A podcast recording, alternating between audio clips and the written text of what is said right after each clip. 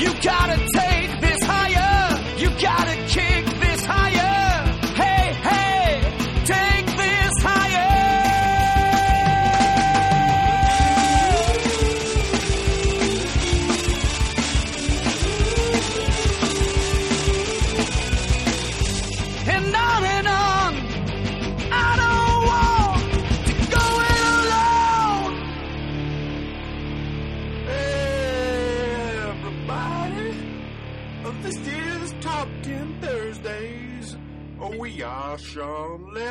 John Otney. Colin Westman. Matt Carson's. If you can't tell by my beautiful sing-songy delivery, we're talking about albums again this week. Specifically concept albums. I couldn't tell. Uh, I guess concept albums meaning albums that are about stuff. That have a theme or narrative. Is that good? I think so. There, there was some sort of idea behind the album, some sort of conceptual thing pulling it all together. I don't know. Yeah. Cool. Anyway, we've got a lot to get to, so let's get right to it. Talk about 2112 by Rush.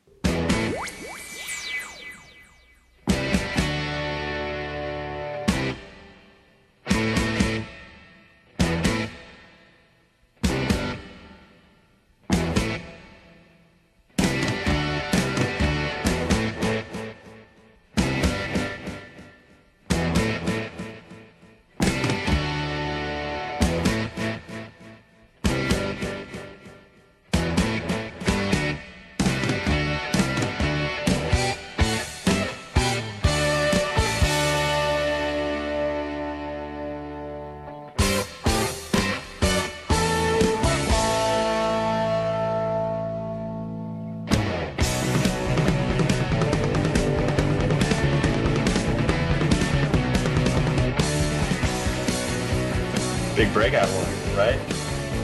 Pretty much.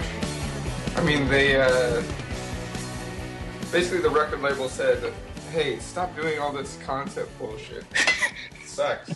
No one likes it." and they were like, "Fuck you," and they did it anyways again. And, uh, and, and it worked, and it was really popular. Yeah. Now this one doesn't really. F- yeah, go on. I was just wondering, like, does the label not like check in when you're like doing the record? Like, oh, you have four 20 minute songs. Oh, like how does that? How do they get it by? I feel like if if I'm a record label and I'm paying for this to be made, and I tell you not to do this, and it's like, oh, well, never mind, it just comes out. I don't really understand how that works, but I, I don't feel like I don't feel like the record labels are usually that involved in the creative process of an album. They just kind of give the Yeah. bands the money to make the album, and they just kind of go away and hope that it's a hit because they don't really know yeah, how I to make it that. better or anything. But I feel like when when uh, when the albums or when the band's kind of on its last leg with the company, you know what I mean?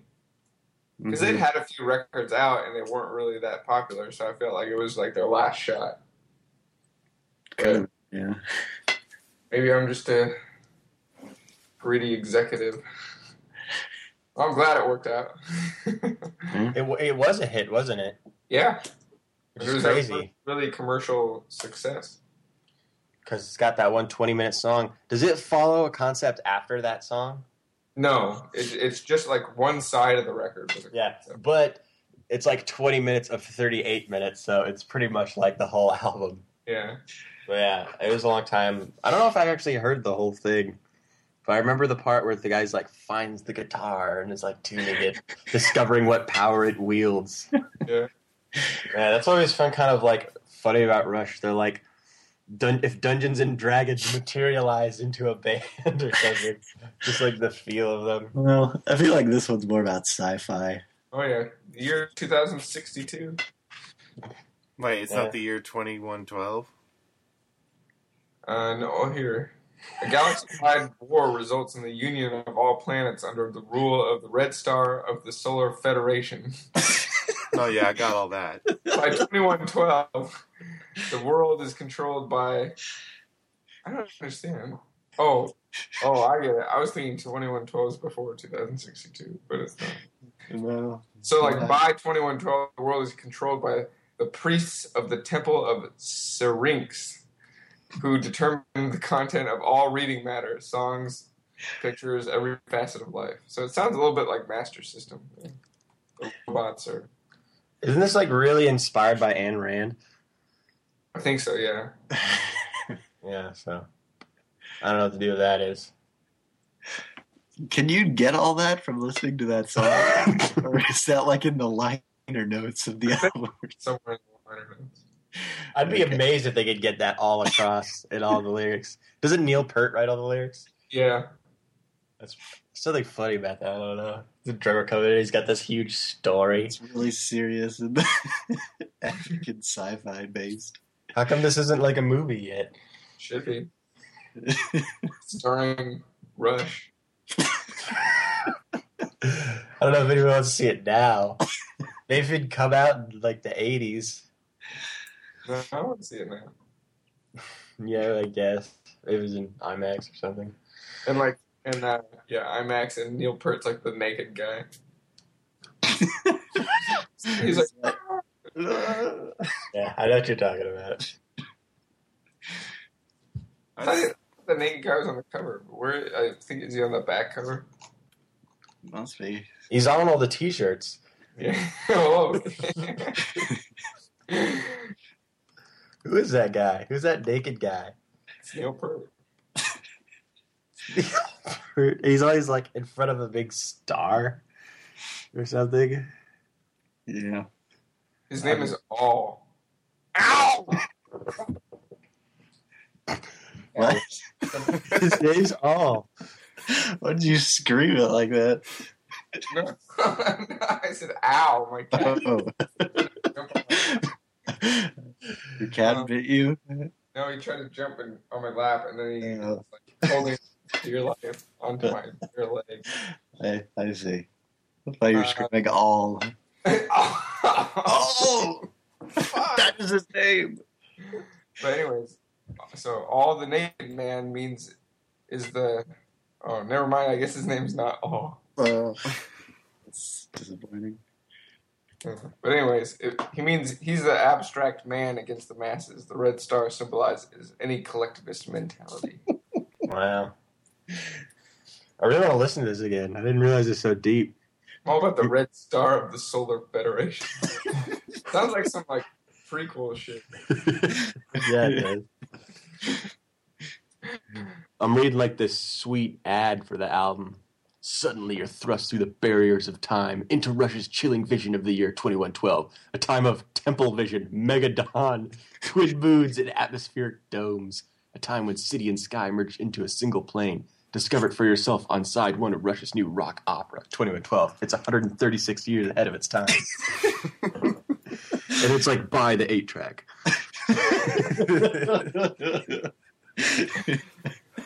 and the multi cassette. God, I wish the Tea Party people would make this a movie. That'd be pretty good. Yeah.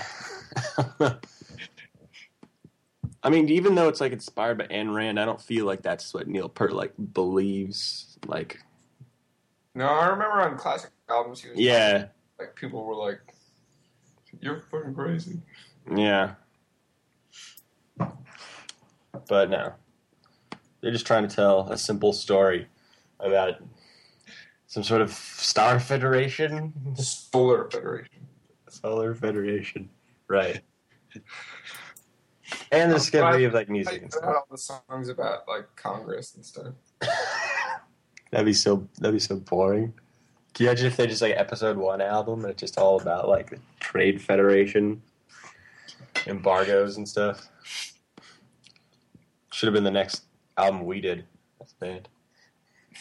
said one on the album. Yeah. Sounds pretty sweet.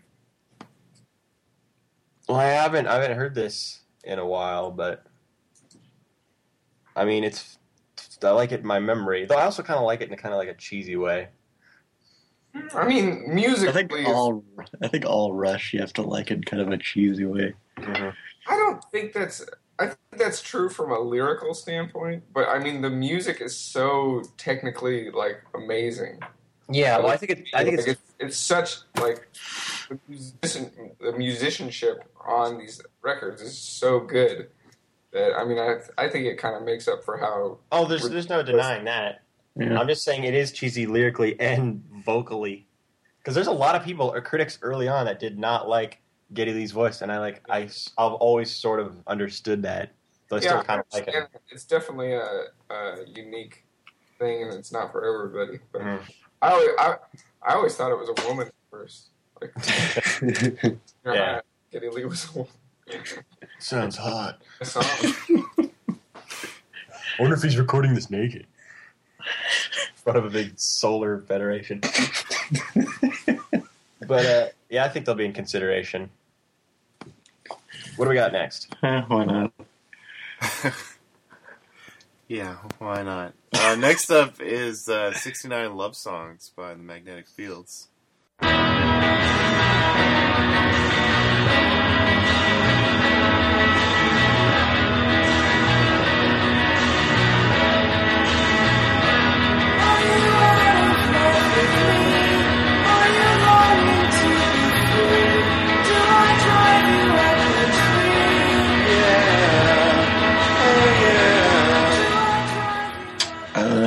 guess the concept behind this is well, pretty much in the title. It's 69 love songs spread over three discs of music. It's like three hours long, but the thing that I'm always amazed by is just like how good like every song on it is. Um, I mean, the songs are love songs, but there's like there's this very tongue-in-cheek nature to Stephen Merritt's songwriting. Um, I know your Sean, your favorite song is "Yeah, oh yeah," right? Oh, yeah. Oh yeah. Like even that song, you can like get swept up in like how pretty it is, but then you like listen to the lyrics and it's about this husband and wife who are like super miserable, and the husband like just wants to kill his wife. It's it's just like a lot of the songs have that kind of dark comic nature to them. Yeah. Oh, Yeah. yeah. It's like the 56th song on that album. How did you get to that? I, I just can't fathom listening to that much music by one band, especially one that I've never heard of. So I haven't gotten to this one yet. Yeah, it's a big one. I feel like when I finally got into it, I was basically just listening to this album for like a month because there's just like so much to to dive into. Definitely seems like a project. Yeah. How do they do this like live? Do that? Uh, I guess I, I feel like they did play it in its entirety once, which would have been pretty cool to see. I guess. Um, I don't know. I, the thing about it is, it's like it's so much music and so much of it is so good. I haven't like felt the need to check out any of the Magnetic Fields like other albums. It's just like I'm I'm, I'm good with this. It, it's enough Yeah, I, I get that. because I don't I don't feel like they could top it really. Mm-hmm. So the concept is just love, though. Basically, but I mean, I know Stephen Merritt said it's about kind of love songs that are about love songs, which is kind of hard to wrap your mind around. But just about the fact that love songs don't really have anything to do with actual love, they're just kind of very pleasant, uh, sort of Hollywoodized takes on love a lot of the time, especially in pop music, I guess. Oh, that's interesting. And Sean, you've you've heard this too. You're a fan of this. Yeah. Oh, yeah. Are you going to say anything else besides that? Said that like three times. I was going to see how far I could make it with just that. but I, I caught on. Um, yeah, pretty much. It's, it's not an album that I go to all the time, but it's pretty You know, it being like three hours long, it's pretty easy to just put it on and let it go. You're not gonna be disappointed. Yeah, I always put it on when like I don't know, whenever I was at the airport or DMV. on a flight, just in any like when you're just kind of sitting around for long periods of time. I just put this album on shuffle. And I was just- just like get so excited because I'm like, oh my god, another great song. Oh yeah, I forgot about this one. It's just like for me, the album that just keeps. Yeah, on. forgetting about songs is a huge thing on 69 Love Songs. I know that's what's like kind of nice about how how much music there is. Is you can forget about songs you really like. Does it experiment with genre? Yeah, primarily. no, I feel like it dives into a whole bunch of different genres. Uh, kind of country, I guess, sort of '80s synth pop, um, kind of like show tunes inspired stuff. Um, Rap metal. Rap metal not so much uh, but yeah it, it definitely is a pretty diverse album musically Just as a suggestive title. yeah Well, I think it, it was originally it was supposed to be 100 love songs, wasn't it? And he decided to cut it down. Jesus. I'm glad to see that most of these songs are like two minutes or like Yeah. 27 seconds. They're they're usually pretty straightforward pop songs Is this like lo-fi? no i feel like the production's pretty See, that amazes me that like this album costs like like s- uh, like a lot of money. I mean, to basically record three albums. I wonder. i feel like it didn't i mean they're a pretty low profile indie band i doubt it cost that much I to mean, I guess I don't really know about that aspect of recording, but I, I figured studio time is expensive no matter who you're doing it with. Not if you own the studio. Uh, yeah, I was wondering if, if that was the case or if it's like, I don't know. But I mean, they did it. there you go. Now I'm just looking at all the instruments included. One of them just says, is like something they bought from Radio Shack. So Radio Shack 75 in 1 project kit. it's my favorite instrument. And Slinky. slinky got it Literally, slinky Slinky the toy was an instrument on this album. And that would like just going like just like shaking it. Okay. All right. I could imagine that on some of these songs. It makes a distinct sound. Oh dude, one of the members of this band is John Woo. Oh yeah, action director John Woo. I didn't know he played banjo. Oh yeah, he only Oh, I- plays it in slow motion though, Diving through the air. diving through the air. I guess that's my impression of a really bad banjo. All right. Well, it sounds like it's going to be considered. Let's go to the Kinks.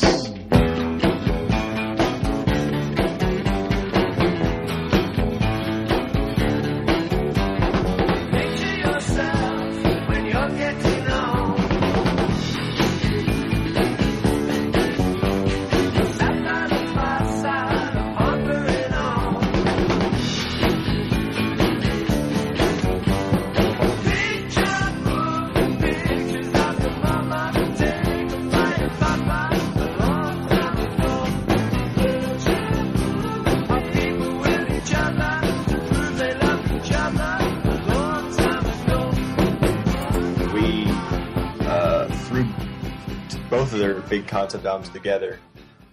Can you remind me why? Because we decided we're going to talk about them at the same time. Okay.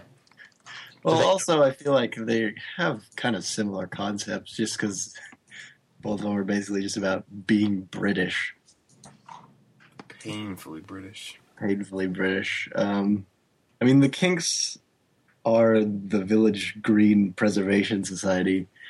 Seems like it's a little bit more about like everyday British life, and then Arthur seems more about like know, Britain as an empire, basically, like in the past. And like it's history, and they got Victoria. They have a song about her. Yeah, a song Victoria. about colonizing Australia.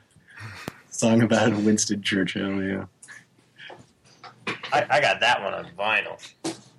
Oh yeah, oh yeah. But I What about what about multi cassette? I'm like, if hey, if I could find it, I get it. I'm pretty sure it's like. I don't super- think you're looking hard enough. I, I don't want to go into collecting multi cassettes. Something I don't need it in my life. You're not a true fan. I guess not. But I always have. The audio quality's like really good. Like it's like better than vinyl. I don't think it is. but I, ha- I don't. I don't know until I've tried it. It's like as good as VHS. I wonder if you can still get cassettes for pretty cheap. I think you can. Half price books are like give it yeah, they like give you one when you here. I remember going to that uh, music store across from Dick's on 45th, and they have lots of tapes in there. At least last time I went. Why don't you just Like- go to Dick's? What? Why you just go to Dick's? And then you just, yeah, you just go. But they're all like 24 cents and stuff. it's like, wow, I could really make just scoop all this stuff up. I think I may have actually got one. I got like a Simon and Garfunkel tape. Yeah, why not? You buy with a quarter and you get change back. It's a waste of money not to do it. I suppose, I suppose.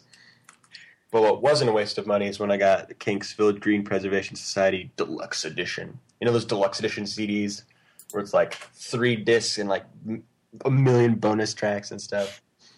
Yeah, you lent it to me Ah, to burn onto iTunes, but I was like, eh, I think I only need the first disc. Yeah, you probably didn't need the other ones. So I feel like I know that album pretty well. And this was the album that made me a fan because Picture Book, I remember I heard it in a commercial for like a printer. Eh, all right, all right. And that um, launched my fandom. And this, I listened to all of Christmas of whenever that del- deluxe edition came out. I don't know. Uh, was it 2004? Uh, I'm going to say 2004. So this album was my 2004, which is weird to say about an album from 1968. But no, I love the themes. I love the kind of laid back, almost like just kicking it back on a Sunday afternoon, sipping on tea uh, feel sit- to it. Sitting on your village green. Talking about goofy relatives and like ugly babies and like fat people. I, I just. It, it's kind of. I guess some people can maybe find kind of like this is this is totally lame. This is totally weak. like these aren't like these aren't cool things to sing about, but they're I don't know. They they they, they tell these little stories, and they're nice little stories. It's like it's like how I how I like Monty Python or something. It has a quaintness to it, a silliness to it. Uh, I like, I, of course, I like Arthur a lot too, but I've never liked it quite as much. Probably just because I didn't have the same experience with, with having like the deluxe edition and everything. just having it on vinyl and not on multi cassette. Maybe that was the uh, you know why I didn't enjoy it as much. but I've always liked it. Uh, the question is, like, how do you break these up, or do you break them up? On when you, when you put them onto a list. I feel like it'd be fair to put them together just because they are pretty similar Thematically, very similar. in similar, theme and tone, basically. and they came out pretty close to each other too. Yeah, they're back to back. They're both in the same vein. You know what came right after these two? Lola. And then before these, something else. That's a great string of albums. Yeah. This is probably their best period of music, I think. So yeah, I don't think there's much more to say. I think it's going to make it. Not much else to think about. But now we need to think pink. Get our brains fried and look at the lasers. Dark Side of the Moon and The Wall.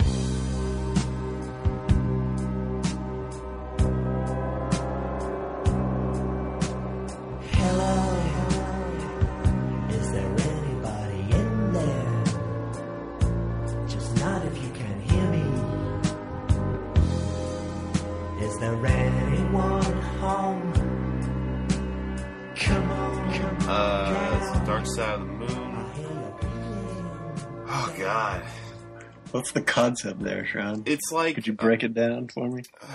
it's supposed to be um well both sides of the album are are continuous pieces of music you know this but what you might not know is that it's supposed to reflect the like human life i think You think?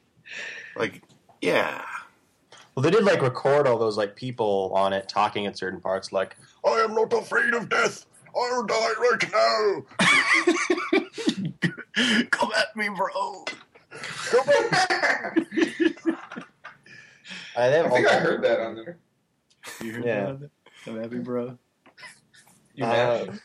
The original bro. I mean, I wouldn't be surprised to hear that there's a concept in this album, even though I've never noticed it, because I'm pretty sure, like all Pink Floyd albums after their second or third album are a concept album. That's pretty much what they did in the '70s.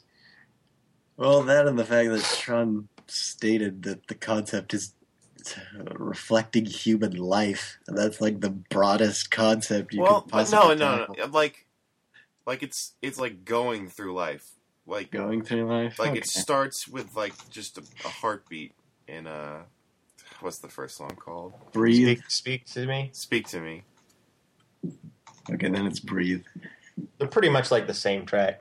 basically. well yeah because like i said it's supposed to be one continuous piece of music Yeah. Which I like. I love this album, by the way. I think most of us do. I'm just trying to grasp what it's trying to say. I always figured it was just like, oh, it's probably about like Syd Barrett or something. I mean, that's what they're all about, isn't it? Yeah. There definitely is a track here called like Brain Damage that's probably about him, I'm pretty sure. Of course, you know, Wish You Were Here was the more Syd Barrett concept album. Yeah, I mean, I don't know. It's it, this one's hard for me to wrap my mind around, but I, I like it a lot. Uh, so let's let's jump ahead to the wall real quick. That one's I think a little more clear. because it's a movie It's, it's like a narrative. Yeah, if they made it into a movie. I mean, there's only like one other album on here, like right, Sergeant Pepper. I got a movie with the Oh. Bee Gees. The Who albums, Tommy Oh, and they both got movies. Forgot. Well, it's hard to do off the top of my head. I didn't actually make it all the way through the wall till like a year ago because I was like, oh my god, it's so much. It's not that much though. It goes by pretty quick, and it's pretty great. Though I do f- always kind of felt like it more just felt like Roger Waters doing everything. Like it's his. I guess he pretty much was the reason Pink Floyd was so awesome at that period of time. Mm, no. I feel like it's all of them. I feel like they all contributed a lot. To this one, Well, not to the wall. I guess Yeah. the earlier albums. Yeah, the wall is basically. Well, Roger when I meant Waters. this period of time, I meant exclusively 1979. Okay. Okay. I think that's one reason that slightly disappointed me because I feel like the input of the band was the rest of the band was a little less. Because it definitely in the album before this, Roger Waters did everything. That was on Animals, and I feel like there's the same thing again. So what was the story here? I some bad crazy guy. I feel like it's supposed to be about. Actually, I don't know because I have seen the wall, the movie, and I don't know if I'll just be confusing the movie's plot with the album's plot. Just go with the movie's plot. That's good. Well, enough. It's about like a rock star, like being so like fed up with the world and fame and everything that he just shuts himself off from the world. He creates a wall, and that's pretty dark concept for an album, which always kind of surprised me that the wall like was like a huge selling album. It sold like fifty million records. And it's so like dark and weird and so he's he's he's not being walled off he's walling himself off from Yeah. society That's that's what I got from the album. Right. And well, I, I- I'm not surprised it was the most successful because it had like their only successful like real single, Yeah, which is another brick in the wall part two. I think is two, right? I think that's the one. Yeah, because there's three parts. But there's lots of uh, classic tracks. I mean, it's not really about the individual tracks; it's more about the whole feel of it. But there is some great breakout songs, like "Comfortably Numb" and everything. Yeah, I mean, come on. Most beautiful guitar solo ever, comfortably numb. It's definitely up there. I mean, off the top of my head, yeah, I don't know. uh, have you, Sean, have you listened to the wall? Yeah, of course. I don't know. you haven't said anything yet. Uh, I like the song "Run Like Hell." Yeah, Don't that is a sound song. too sure of yourself. I get. You just it seemed to recall. Um, another brick in the wall part two gets played a lot in my family, and lots of people trying to do bad British accents. I was going way down like no education, Sounds great. which is fun. Yeah, sweet. This is another one that I like. I dabbled with listening to it on vinyl for a period of time, but I don't think I ever listened to the whole way through on vinyl because that's just too much work. You got to flip it and keep doing all that. And then I used the album cover as a background for a war story, which was this thing, this like these short films I made with GI Joes. I don't think that I don't know if I ever used that scene, and like I taped something to it, and then I just took it off and it like totally wrecked the whole cover, like ripped off the wall. I brought down the wall with tape, and then I hit it. I don't think anyone ever found out. I destroyed a really nice copy of the wall for my own art. Makes you think. Possibly award winning. Who knows? Possibly. I mean, it has been a while since I've listened to it. I mean, I, I, I had to ask you what the, it was about, Colin. I don't remember. I remember it's about some crazy guy uh, or something, and in the movies, shaves off his eyebrows and stuff. I just, you know, Ultimate sign of insanity. I just like the music. It's a little more. It's funny, even though it's, it, it's a concept album. I feel like it's a little more accessible actually than some other Pink Floyd stuff. The songs are a little more straightforward. I mean, you can just with Maybe. me if you want. No, I mean, Pink Floyd is always one of those bands that kind of astounds me that they were so popular just because they were doing something so specific and so strange and so experimental. But I mean, like, it's not like progressive in any way. It's more closer to some some kind of pop rock. I mean, Yeah. it's still kind of weird and yeah, but it's. I feel I thought it was a little more conventional the first time I listened to it, and I was really surprised by that. Hmm. And uh, it's definitely what I want to try out again sometime. You guys know I've been to a Dark Side of the Moon laser light show. I did not know that. It was at the uh, Science Center in Seattle. Yeah, I imagine it would be. Was it good though? It was interesting. See, I feel like laser light shows always sound cool, but then you ask someone if it was good, and they're like, eh, "It's okay." I'm sure I would have really enjoyed it if I was into like hallucinogenic drugs or something. Are lasers just like not as good as? But I, I just went in straight sober, and you know, like they play money, and there's like they make laser cash register and laser coins like flying across the ceiling. Yeah. Um, I saw it with the the, the Geeks Squad. No, I mean, the idiot. The Idiot Idiot Squad. Squad. The Geek Squad, Chris's Bicky and No. Brandon Riggins. It's 'cause Oh, they'd. have- I probably would have had a better time with those guys. Frog. Uh, Idiot Squad, yeah, they're fine. They're just like talking about Tool a whole lot before. Cool. And they were singing Banana Phone when we left. I remember that. They're like singing with each other. You know that song? Ring, ring, ring, ring, ring, ring, ring, banana phone. No, I don't remember. no. I have no idea you're talking You guys about. never heard that song? God, you haven't lived. I haven't lived. Like Randy Newman when he made Good Old Boys, a song where he says the N word a bunch. or not a song. What's that song called? Uh, rednecks. Yeah. Last night I saw Lester Maddox on a TV show with some smart ass New York Jew. And the Jew laughed at Lester Maddox. And the audience laughed and Lester Maddox too. Well, he may be a fool, but he's our fool. If they think they're better than him, they're wrong. So I went to the park and I took some paper along. And that's where I made this song. We talk This is real the down here. This is Randy Newman. He did the Toy Story song, and his music sounds exactly like Toy Story or Randy Newman. I mean, obviously his songs are like in an ironic way and they're satirical. I don't think he's got that much rage And, well, within him. Yeah, and he's he's big on telling stories from the point of view of characters that are kind of out there. Yeah, oh yeah, totally. And I feel like you know this is the one where it seems like all the songs are just told from the view of Southern people. Larry the Cable Guy. Larry the Cable Guy, yeah, you know they're all just hard drinking, sometimes bigoted, good old boys. But uh, I don't think he likes them.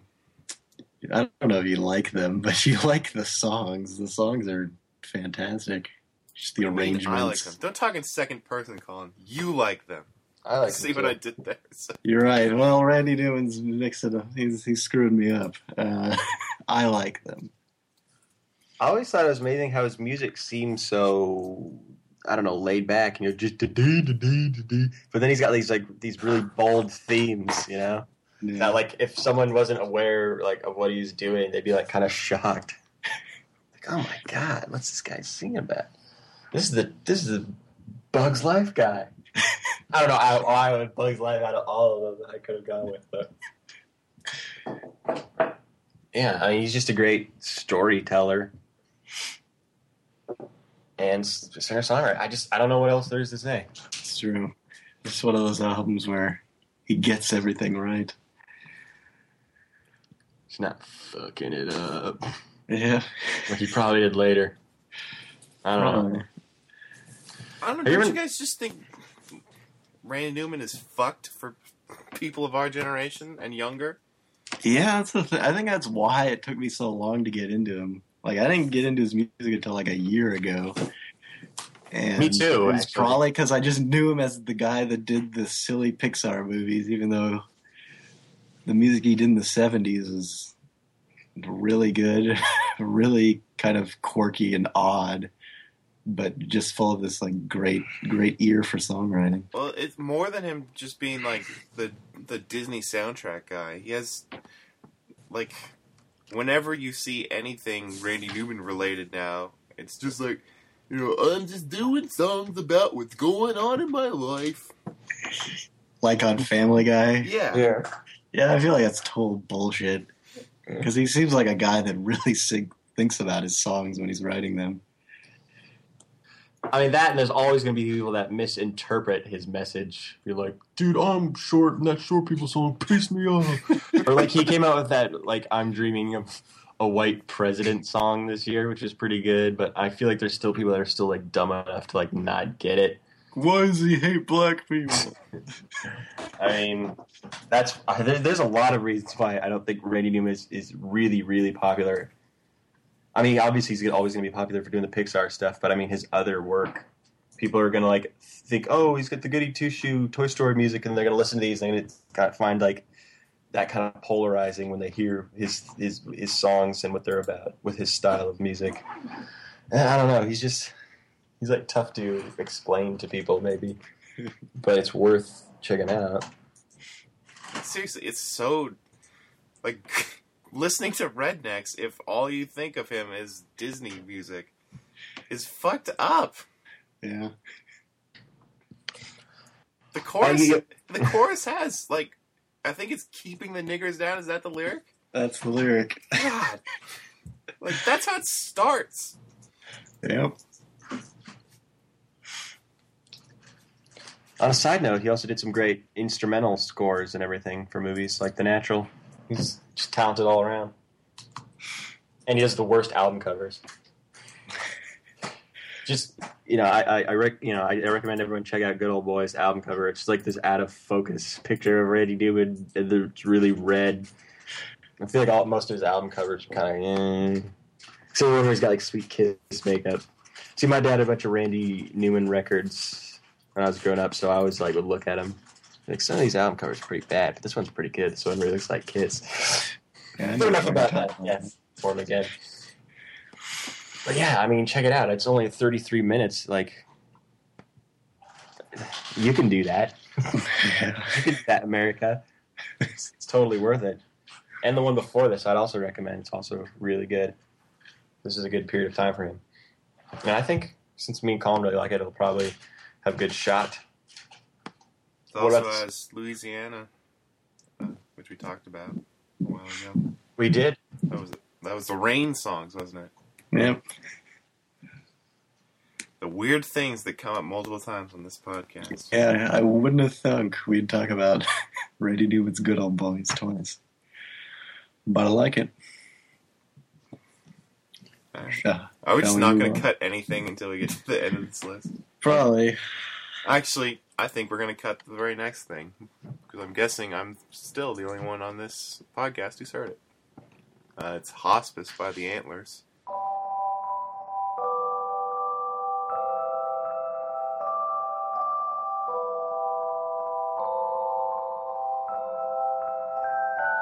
There's a bear inside your stomach, Kind of- What was it? It was like 2009, I think this came out.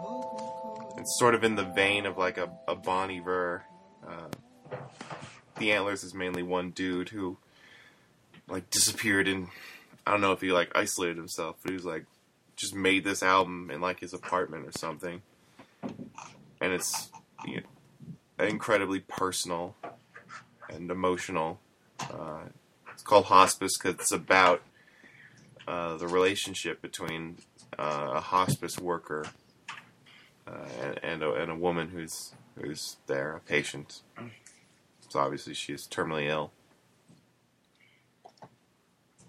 This is really pretty. So you guys haven't heard it, right? We can just move No, on. No, I've heard it. Oh yeah. Uh, well, I heard it back in 2009 when you did like a review on the blog of it, and I didn't really like it that much.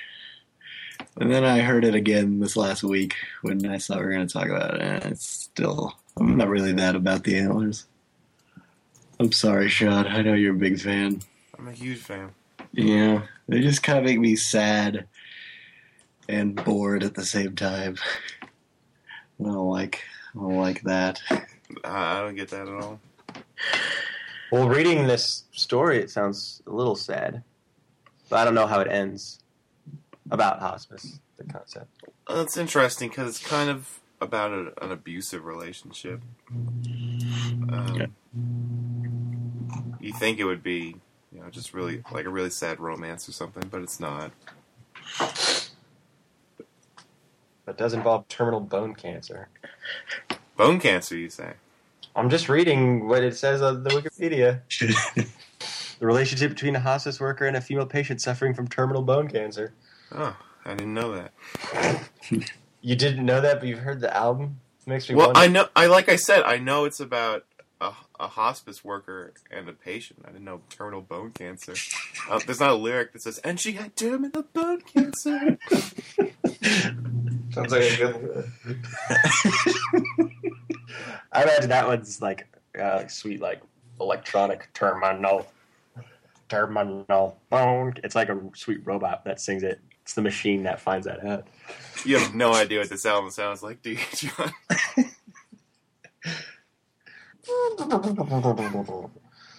This would have been a sweet electronic album. I, I, I can only see. I have no idea what this sounds like. I really wanted to get to it.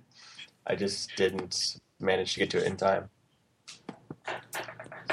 Well, and I'll just say, you know, one of my favorites. Um, I'd recommend it to people who like Bon Iver, especially. It's I probably don't really know. I like Bon Iver. Uh, I'm okay with the antlers. It's definitely pretty music, but I feel like after a while I just kind of zone out. It's a little too atmospheric, I guess.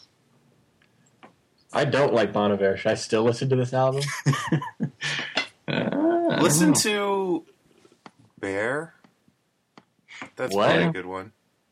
Okay. Yeah, I like that song. Okay. got a couple songs on it.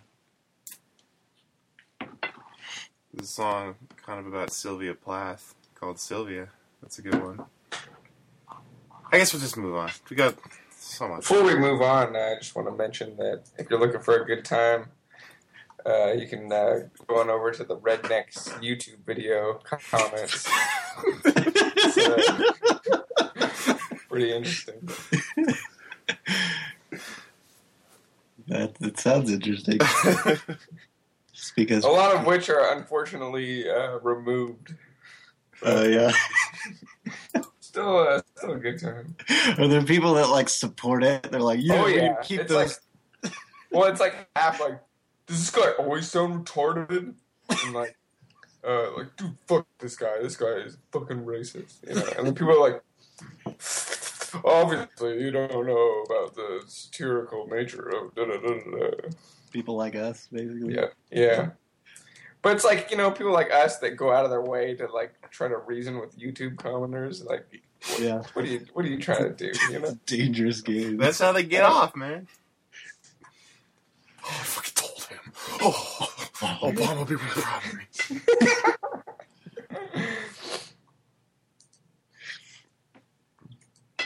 All right, guys, I got good news. Sufjan Stevens invites you to come on and feel the Illinois.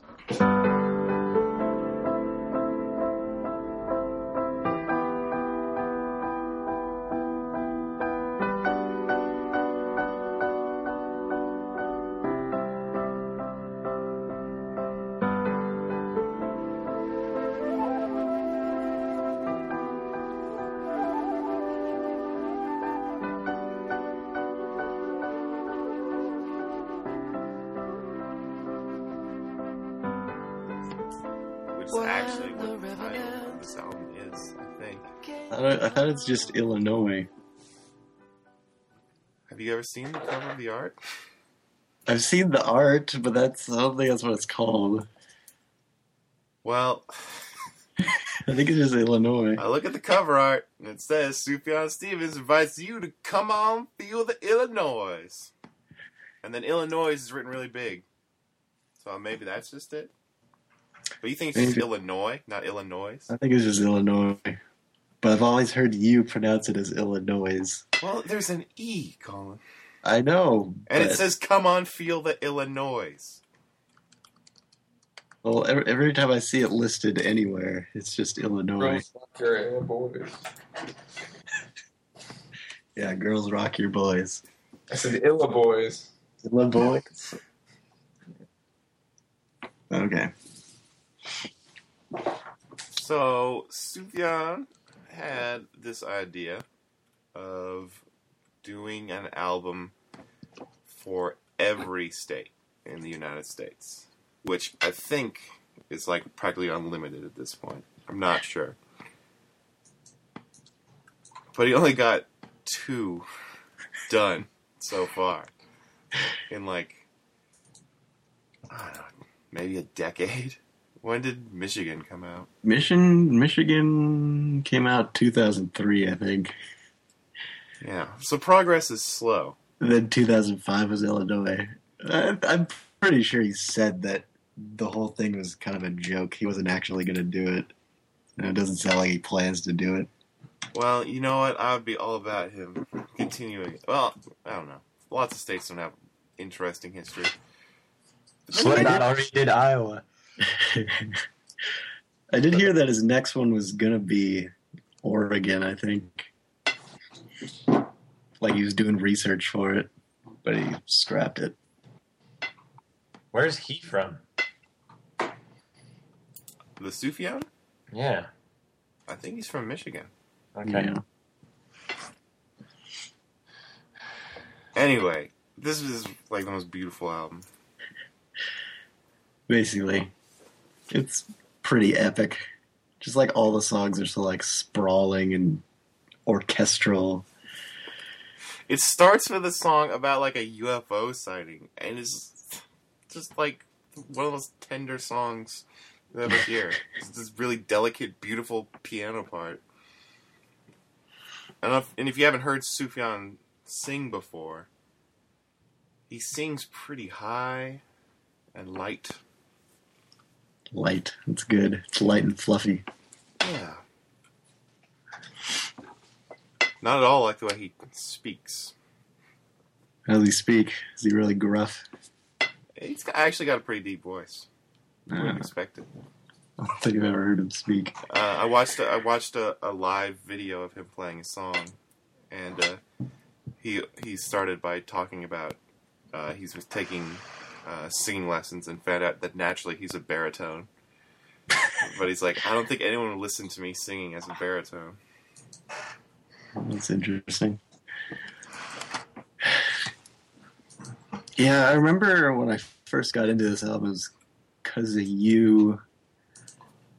And for some reason, you were doing like this song a day thing, like on Twitter or Facebook. Like every day, he'd post, like, this is the song of the day.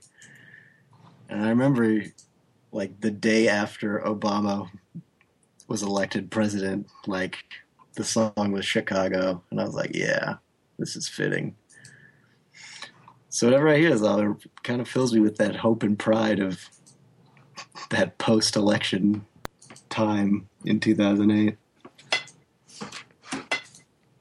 That's great. I'm proud Yeah. of me for doing that. Apparently, I have no memory of this at all. well, maybe it's on Twitter if you go back to your 2008 Twitter feed. It's impossible. I haven't heard it. Yeah, it's, it's pretty long. It's like 70 minutes.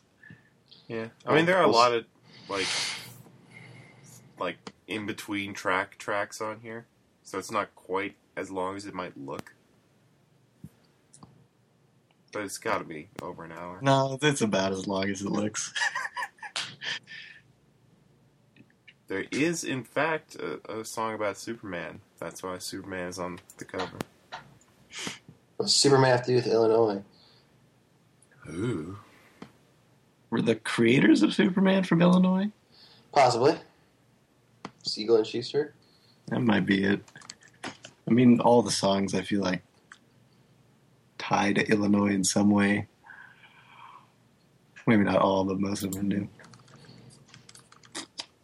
I'm trying to find this out. No luck yet.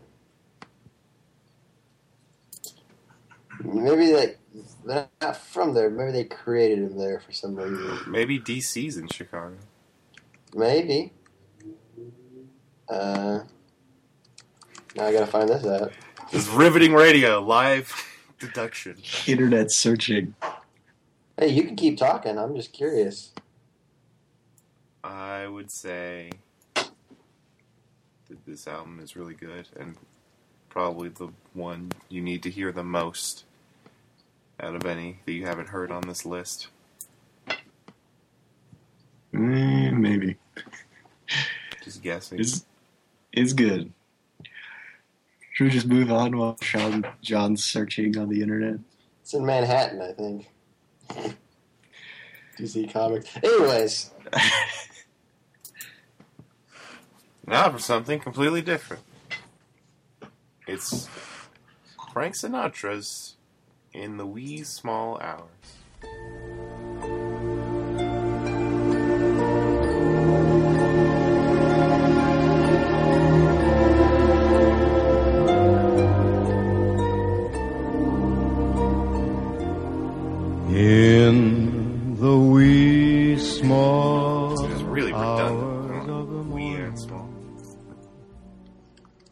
Sounds nice. Kind of It sounds nice. Uh, it just wouldn't work if it was in the small hours. I think it would work, but it just Work doesn't work with the song. it's probably the mafia's idea. Didn't Frank Sinatra have connections to the mafia or something? I feel like he did. Definitely seems like it. Yeah. uh, some people say this is like the first concept album. Uh, pretty early on in the game when people were actually starting to take just albums in general serious as kind of an art form. Um, the concept, I guess, I know, for me, I feel like it's just an album full of songs that kind of take place in that twilight hour. I feel like a lot of the songs are told from the perspective of someone just kind of sitting in bed or just I don't know, smoking a cigarette in their apartment, just thinking about some girl they used to know and just thinking about you know how how these relationships don't work out in the end. You know, what makes me really sad is when he said some girl he used to know. I started thinking of Gotye. Yeah, so did I. So that sucks. I guess. Yeah, Gotye sucks. But I guess that was at least whenever whenever I would listen to this album, it'd always be in the wee small hours of the morning. Like when I first got into it. It was I think my first year of college and I had this class at like eight in the morning.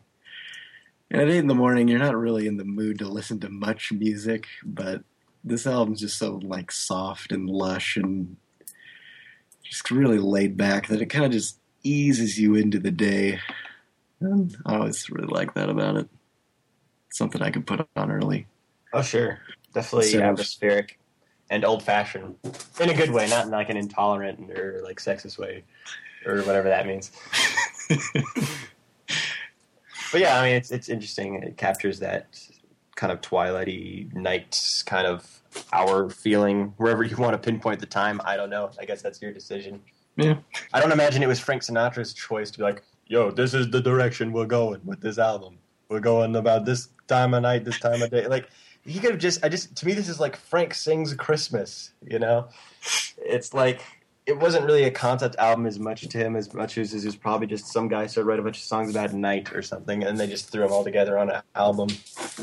But I mean, I guess it, it still comes out as like a concept album. I don't know. It's uh, it's, it's pretty good. I don't Were know. these songs written by one guy? I don't know. I don't think so. Probably written by a bunch of guys. Yeah. Uh, I don't even know like how to like categorize this. Like, is this like? I, I have it in my iTunes as vocal jazz. I guess that's pretty close. I'm never sure what to categorize Frank. That was Sinatra my decision too, because Okay. yeah, they're like vocal, and I'm like, oh yeah, or maybe maybe they're like two, and I like I combined them. I was like, this is what it is. It's not like it's not quite swing. It's a No, little, it's a little more um, slow, ballady. it's very ballady, which he, he basically did like the flip side of this album because his next one was uh, songs for swinging lovers, which is basically all just these upbeat swinging love songs, and this album's the opposite. It's just about being lonely. Goody. Yeah.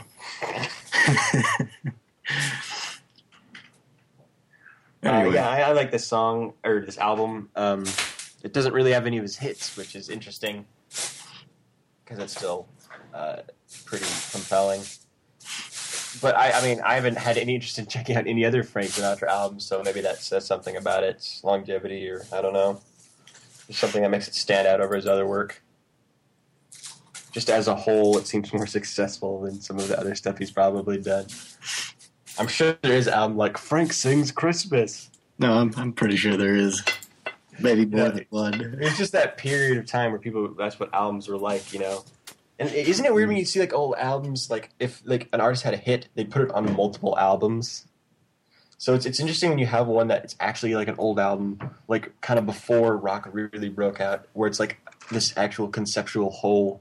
Like that's really impressive that you can find something that's like an, a real album. Albums Yeah. with Christmas in the title. Christmas songs by Sinatra. A jolly Christmas from Frank Sinatra. Twelve songs of Christmas, and the Sinatra family wish you a Merry Christmas. Well, It's our next top ten, top ten Frank Sinatra Christmas albums. but yeah, I like this album, so I think it, it probably has a shot. Why not? Everything Maybe. does. They all have a shot. Everything does. Including the band that inspired this whole thing to begin with. Uh, Titus Andronicus. yeah. Although we're referring to the Monitor. not Monitor. whatever the hell their album is coming out this week, Yeah. or that came out this week. No, it's coming out the next week. It's coming out next week. Yeah, next Tuesday. Time. Time.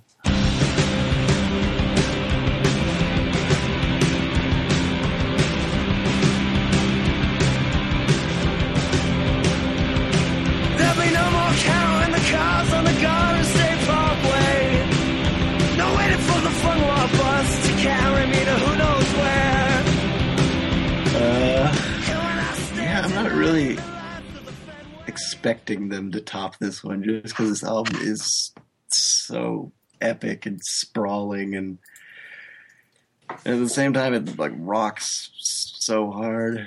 Um, the concept is kind of weird because the concept seems to be that it's about the Civil War.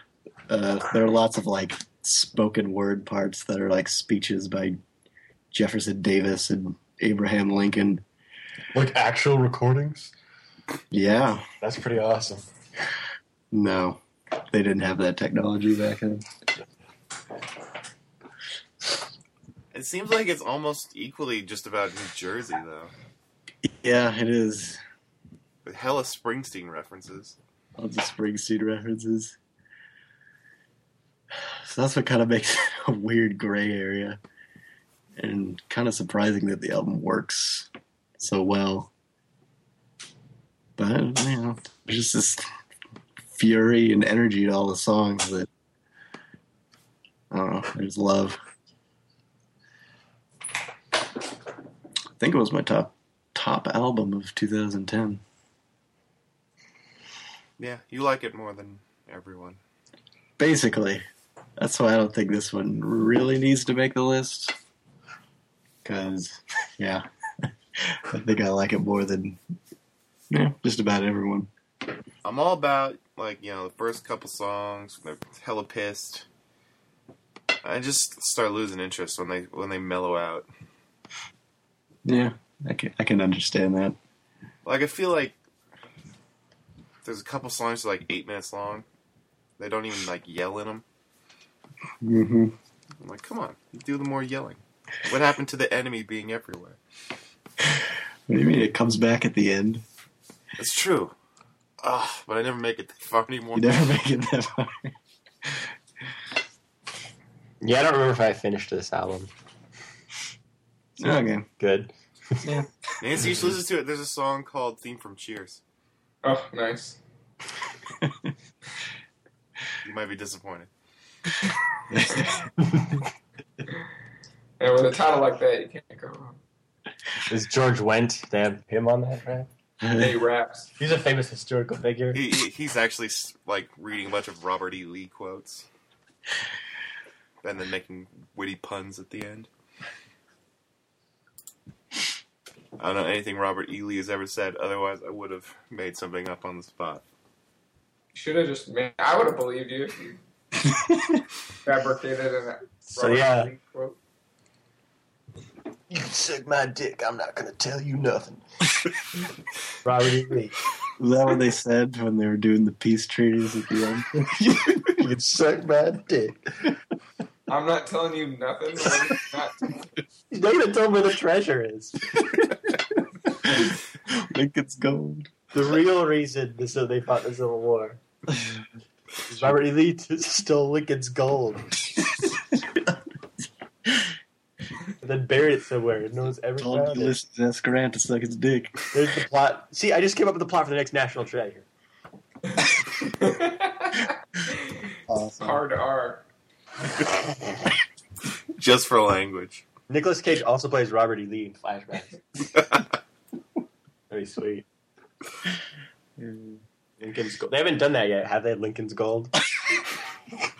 Why would anyone have done that? I don't feel Why- like they're doing so many Lincoln things. It's true. They did do the Why would anyone do Lincoln Vampire Slayer? Like, I, I, I'd rather, or like, I feel like it's more believable to have Lincoln's gold. Yeah, but as I've been saying, Abraham Lincoln Vampire Hunter is great because it paves the way for Bill Clinton Succubus Slayer. Which would just be the sexiest movie ever made. Oh, so much saxophone. Like, well, I can't wait for National Treasure Three: Gettysburg's Gold. It just sounds good. I like alliteration. You can't call it Lincoln's Gold. I don't Maybe a little more clever than that. I like it. Well, National but- Treasure Three: Lincoln's Gold But in if it's- 3D. if National it's- Treasure 3D. if it's hidden in Gettysburg, it's not much of a search. You know, They don't know it's in Gettysburg. Ugh. They haven't That's heard the the title irony. It was underneath his podium the whole time. Oh, that's yeah. Well, maybe that's where Lincoln found the gold, you found it. but then he had to hide it for some reason. So you're saying Yeah. like during the Battle of Gettysburg, there were a bunch of soldiers running around with like a, bu- a treasure chest full of gold. It's the other side of the story. Yeah. Digging up some alternative history here. Bury it, bury it where it belongs. Yeah, we just take this one off. and the mighty have fallen. monitor. Hello. I Gotta take a breath before I even say it. The rise and fall of Ziggy Stardust and the Spiders of Mars.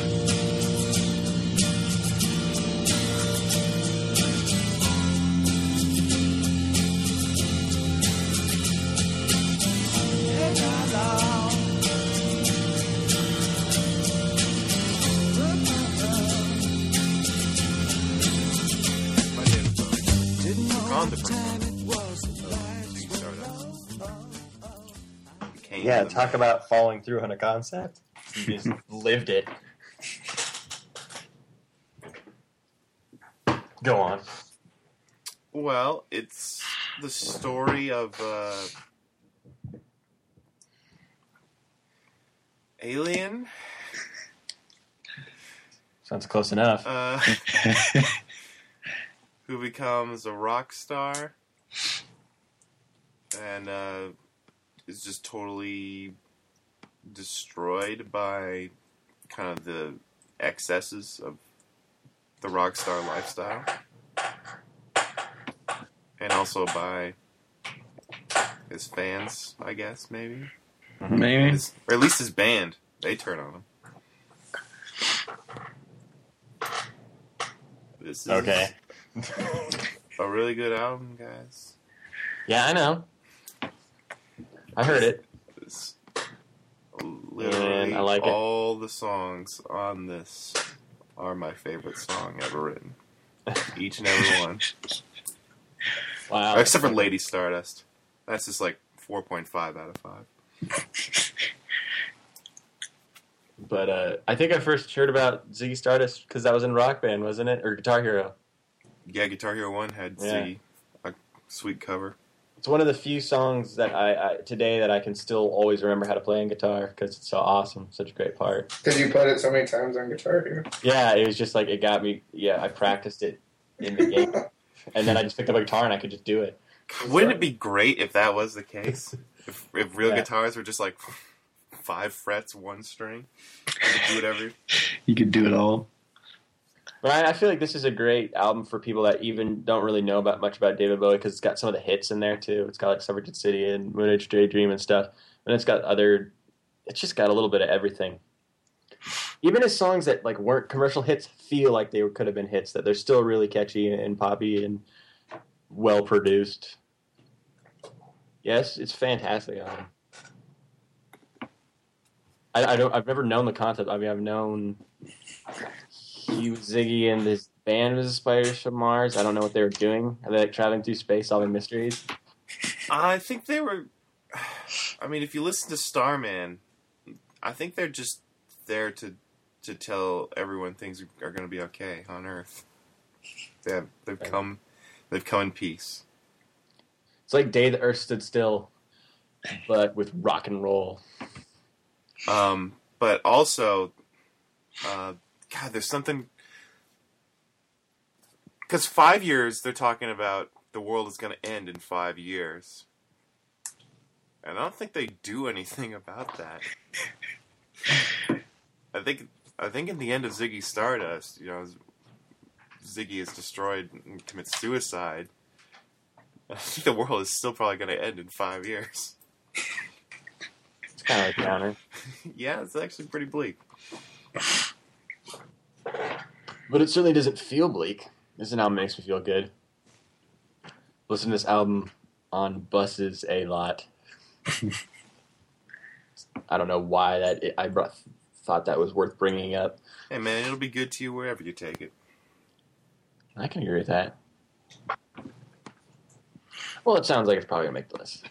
It ain't easy. Uh, this one probably won't. Sea Change by Beck. Because Colin doesn't like the concept.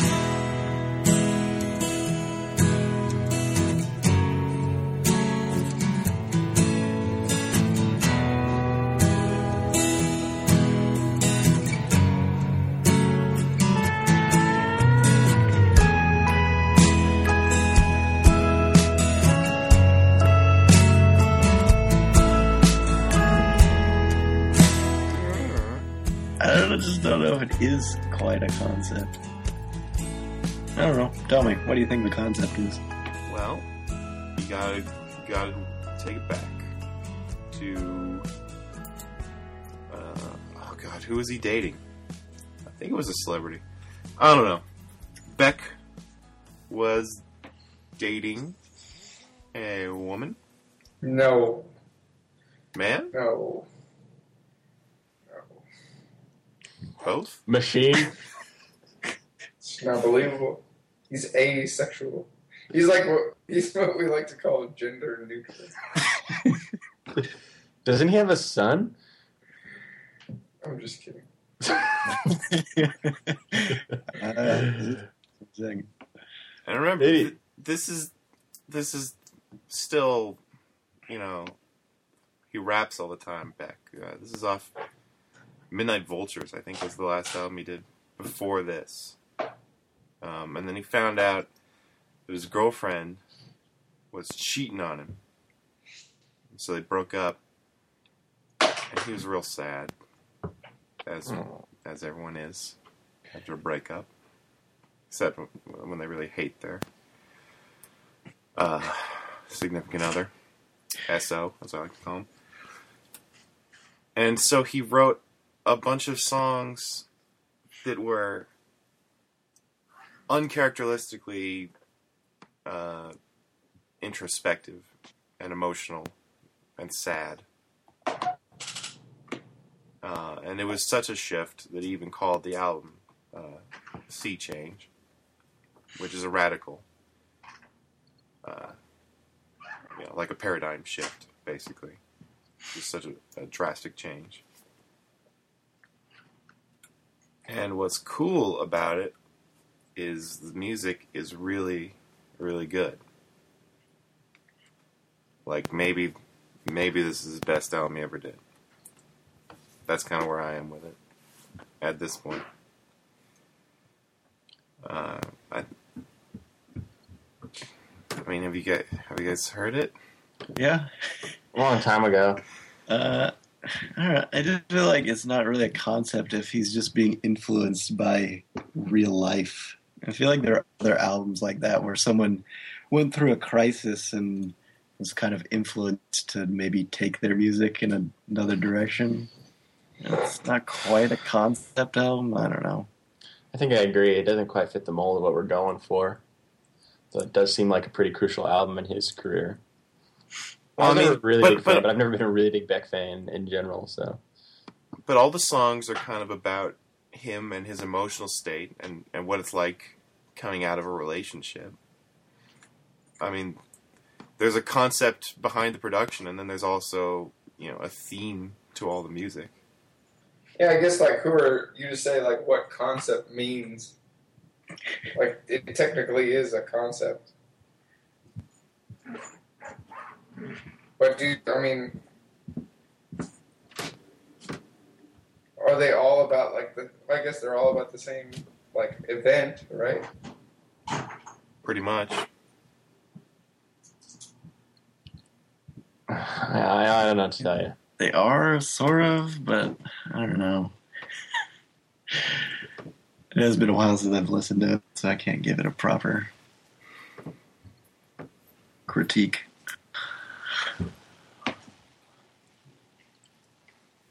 I, I don't know. I mean, I've I've never really been in this album, so I ca- once again for like the tenth time, I can't really go either way on this one. And it's all irrelevant if it's not even, if it does sure it's a concept album, but does it make the list? Sounds like it's not gonna make the list since two of us haven't heard it and one doesn't really want it to be on the list. I heard it, but yeah,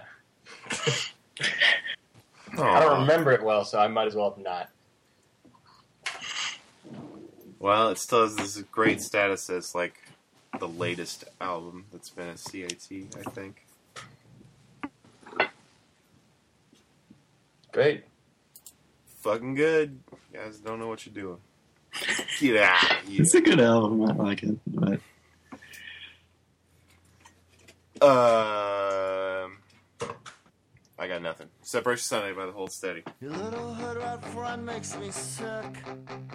But after I get sick, I just get sad. Cause it burns being broke, hurts to be heartbroken, and always being both must be a drag. She's been calling me again.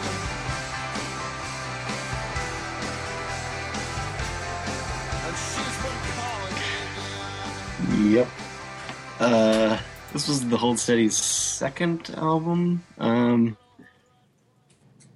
there is a story there, but it's a little hard to follow just because the story is kind of rambling. It has kind of this Jack Kerouac esque sort of thing where it's just kind of about people traveling around and, you know, just trying to live life to the fullest, partying, drinking, and yet also kind of trying to find some spiritual meaning. Um, there's this very like very heavy Catholic overtones, I think, to the album. Like it's just talked about in all the songs. Um, I don't know, Sean. Did you ever listen to this one? Yeah. Uh, I like Boys and Girls more than this, and I like Stay Positive more than that. Okay. yeah, I mean, there's there was definitely a shift, I guess, slowly in the in the Hold Steady's music, where their first two albums really didn't even like have like hooks and choruses. It's kind of just all based around Craig Finn's lyrics, which are He's always not even like singing. I know he's like talking and he's just spouting off these like really intricate like verses. They're almost like I don't know weird poems or something, but it's, it's a really unique style, and I can kind of get if you're not into that, but I am. It took me a while to get into this I think one. I mean, it's probably pretty easy. I mean, it's sure the the structure's a little weird, but it's still pretty classic rocky. Yeah, Yeah, I mean, the only reason sound. I couldn't get into it is there's no real melody. Like I couldn't. I don't know. I just wasn't like I. I didn't think it was like catchy at all. I couldn't like. Sure, like it rocks and stuff, but you know what I mean. I just I like melody. Yeah, I, I totally get that considering the kind of music you like, which usually is pretty poppy, and this is Yeah. totally different from that. Yeah, I feel like a lot of people say this is their best. Um, I'm probably partial to Boys and Girls in America, but this one's definitely up there for me. Does it make, need to make the list? I don't know. Maybe not. I don't know. Maybe I'm just bitter because you guys took Sea Change off the list You and seem a little bitter. You seem a little hostile, Sean.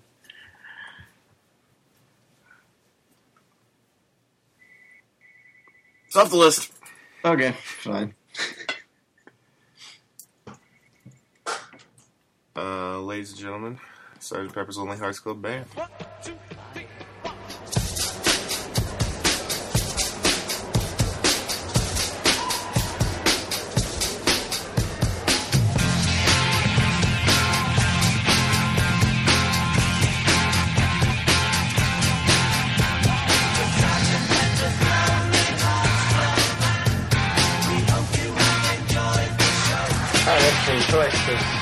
Feel like they gave up on the concept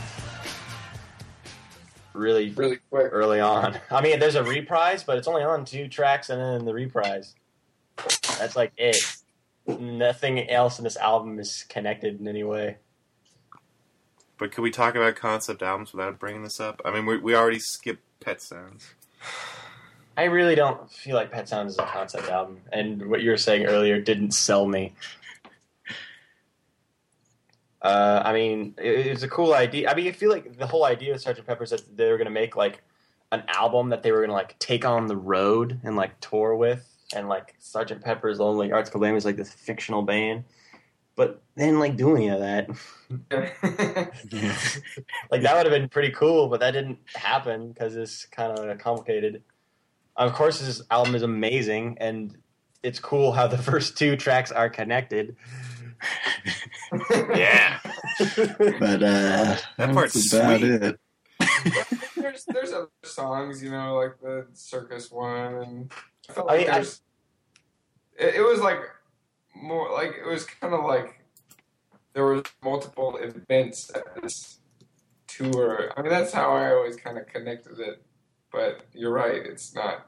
I mean, you could definitely say it has like sort of a connecting style in that some of these songs are like, like you're saying, like circusy, or I, I, I don't even know. But then you got like your Indian stuff and your fixing holes and being 64 years old. And uh, I Okay. just, like a do-it-yourself home improvement. Uh, that's like the middle of this album is that. Being an old man and fixing stuff around the house. There's a good concept album. You can call it Fixer. the fix. That's kind of that sounds kind of dark. That's like a killer. The How about this? Grandpa can fix anything. Grandpa can fix anything. This grandpa can fix anything. That see that that sounds like a little kid song.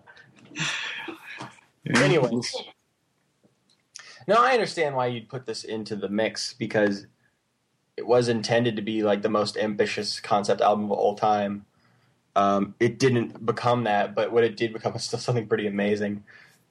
Do you think So maybe people count it just because it's the first Beatles album where it really feels like it it had to be an album. It's not just a bunch of singles. you could maybe I argue. feel like Rubber Soul was kind of like an album, more or less. But I do understand that. Like, I Yeah, yeah, yeah. It- it- I mean, it's definitely a landmark in where they were like, uh, "Yeah, we're not gonna like tour, so have this. We're gonna give you this cool. I like that. We're gonna give you this cool idea, but then we're just not gonna do it. Still take a pretty sweet picture. That sounds cool, but it's a lot of work. yeah, we're a little do, too really high. good album. I mean, they still went, yeah, they still went all out in a lot of other aspects. Didn't this album come out with like masks and like all sorts of cutouts and all sorts of cool stuff? I mean, this was some release. What did uh, what did it? What inspired it? Like some Elvis album that toured with his car or something. No, I I think bet- just his car. Like Elvis had his car on tour. Oh. People would go see it. They're like, we could do that. We could do that. Wait, does this car do music?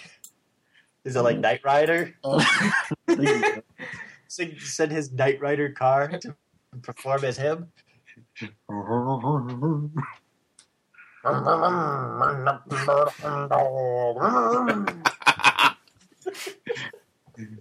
Just driving through the city. Oh, there's Elvis's car. It's all got sequence and it's it's all decked out. It's really fancy. Goes through all the drive-throughs. Can you imagine that? Just gonna go through the drive-throughs like, "Er, "Can I take your order?"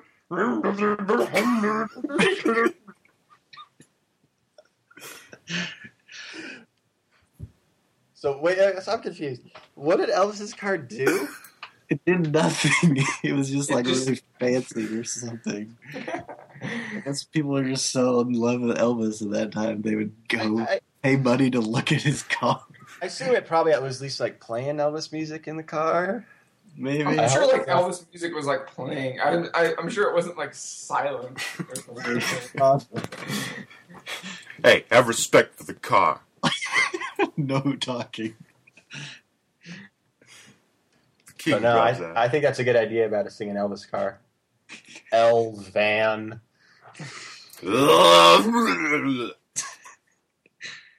One doesn't like it. I, I figured he's just so impressed that that puke.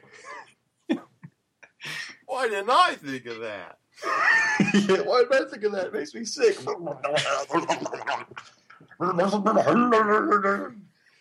Stop doing that. but Sergeant Pepper's, you know, it's pretty good. I just, I just don't think it, it's, it fits this list. Yeah, it's pretty good. Probably the highest praise ever heaped on that album. Pretty good. That's good stuff as a car, though. Yeah. What about- what yeah. about- Yeah. Soft Bulletin, John.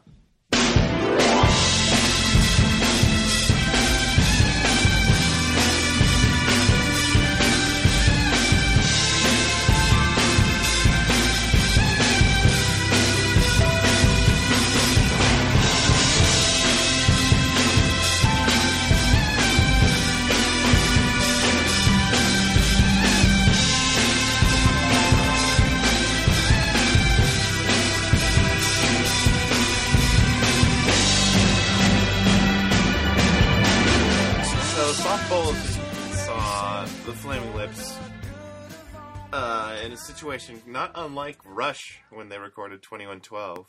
They'd been around for a while. They'd put out a bunch of albums, uh, but no one cared at all.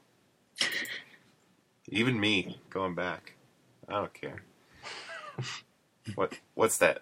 Uh, she Really don't use jelly. They were gonna be like a one-hit wonder, probably because of she don't use jelly. She don't use jelly. She uses Vaseline. Sorry. Uh, and so their and their guitarist quit. He was out of there. It's like fuck you guys, take my guitar and leave. Quote end quote. Uh, and so they're like, all right, here's the plan. We've always been a guitar driven band, doing awesome guitar stuff. I guess I don't know. I don't really like it. They probably did though. They probably They felt don't pretty- like their music. They probably felt pretty good about it. It'd be unfair to say they didn't like it. And so they went in and they like got all fascinated with weird modern technology and we're like, yeah, we're gonna put a album called Zaireeka and it's gonna be on four discs and people are gonna drive up with four cars and everyone's gonna have one of the discs and play it on the, everyone's stereos. It'll be awesome. And the record studio's like, yeah, great. That sounds awesome. You guys should do like a real album too. and so they started working on this thing uh, called the Soft Bullet In, which got shortened to the Soft Bulletin because it sounds cool, I guess. I mean, if, you if you look at Flaming Lips stuff, a lot of it's like, eh, it sounds cool. It looks cool. It's kind of there. They don't have much of a process, it seems like. Um, but what they did do uh, was simultaneously make their music a lot more catchy, um, maybe even more accessible. Well, certainly more accessible than whatever the fuck they were doing on Zaireeka. How do you even listen to that? Can you buy You that on four iTunes? stereos. Yeah. You have to have four stereos? They did really like release a CD version that's like different. I guess that is supposed to still be pretty good. I don't know.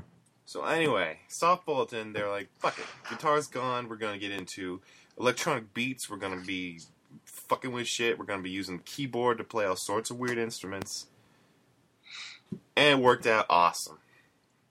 Uh, they made absolutely one of the best albums of the 90s and completely redefined their sound. And uh, it went on to make a few more really good albums, kind of in the model of, of the Soft Bulletin. Uh, story wise, I used to think there was a story to it because it. Um, I mean, if I could heard, believe it. if, if you could heard convince me. if you've heard "Race for the Prize," it, it's talking about two scientists trying to solve this huge problem, and then there there are songs, you know, waiting for a Superman about uh, being hopeless and.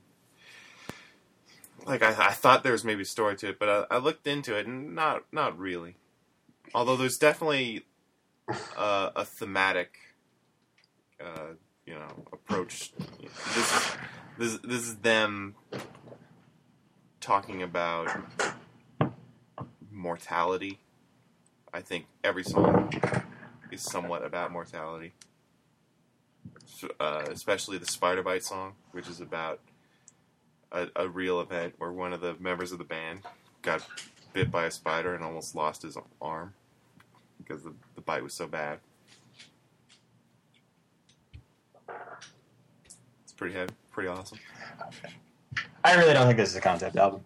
Why it not? sounds like Zaireeka is. I mean, I've seen that documentary on the Flaming Lips, and I've heard you know a couple of these, and we went into depth explaining why Zaireeka was, but I still am not sold on why Soft Bulletin is in any way a concept album. I mean, Because of they- course, all like I feel like a lot of the more recent Flaming Lips albums all sound kind of an, like an exploration just because of the fact that they're like psychedelic and they're expansive and atmospheric, and I really love that. I just don't think it's a concept album. One thing I know this shouldn't mean anything, but if you go to Wikipedia and then you search, you know, the word concept, it doesn't come up once. I'm just saying. That doesn't mean anything to me. Okay, but I'm just saying I've never heard anyone call it a concept album until you put it on the list. Well, so to you, a concept album has to be a narrative.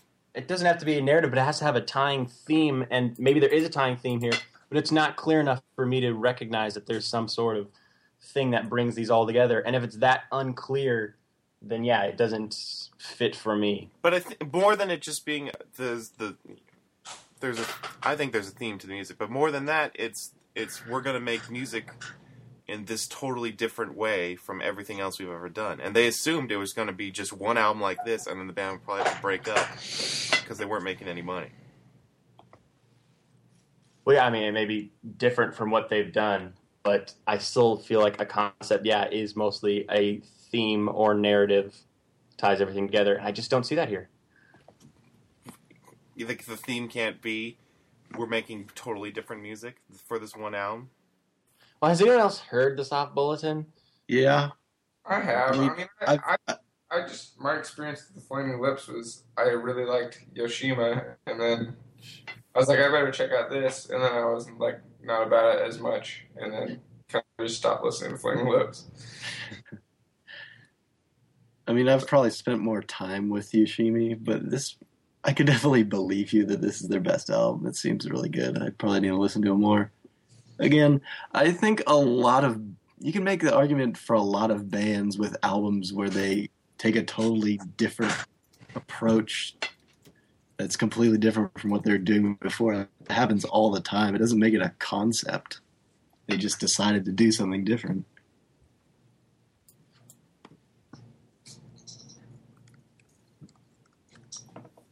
I'd agree with that. Well, like I mean, by that standard, you could say like Kid A by Radiohead is a concept album because it was so much different from OK Computer, or Revolver was a concept album because it was so much different from Rubber Soul. It, it's I don't think it's a concept. I just think it's bigger than that. But okay, Um, I don't know. I feel bad knocking all your suggestions down. hey, it's okay. I got Well, one left. It's the Suburbs by Arcade Fire. Yeah.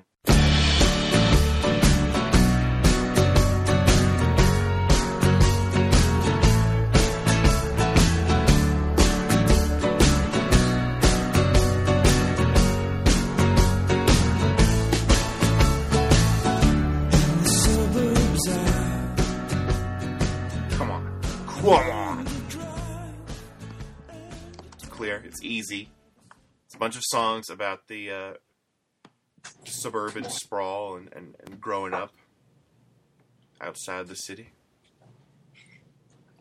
Mm-hmm. I was this the first time yesterday. Oh my god. It's pretty good. What I like about Arcade Fire is I feel like they just have this set way of writing songs that's just automatically going to be like pretty enjoyable, or they just have like one piano part going through the whole song, and then you just have like a pretty simple chord progression, but then there's all this stuff piled on top of that. It's just a great sound. It always sounds so big. I don't know. That's one way of looking at it, I suppose. Why'd you wait so long? Huh? Why did you wait so long? I don't know. Does it matter? Because I'm listening to other stuff. It's not like I just go for long periods of time not listening to nothing. I yeah, I didn't listen to the Arcade Fire until earlier this year. Though I do like the other two albums better than this one actually.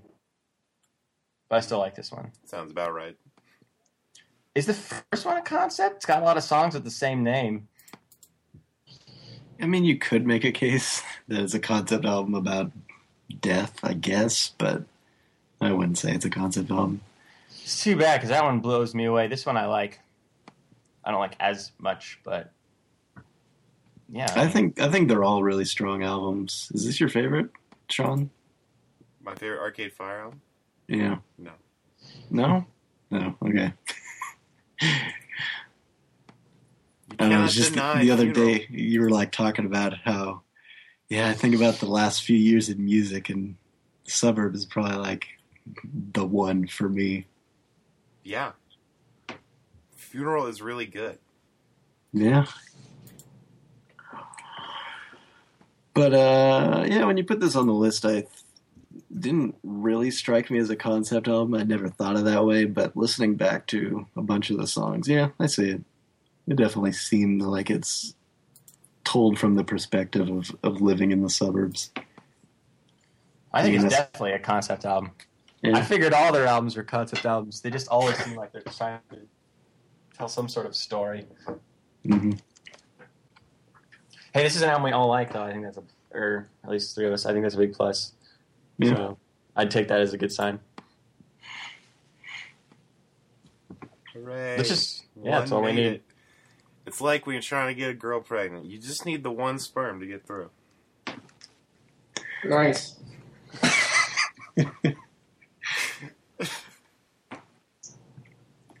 Glad y'all heard that one. Yep. Every word of it.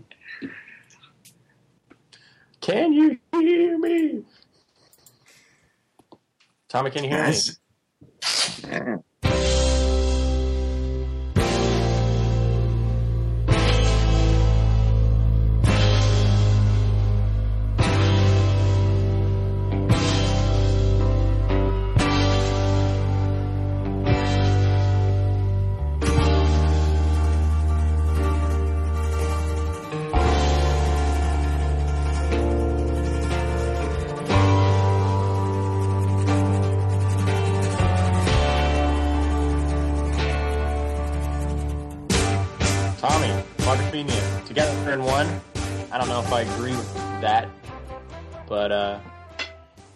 let's talk about him. Let's talk about Tommy. For me, this kind of is the concept album.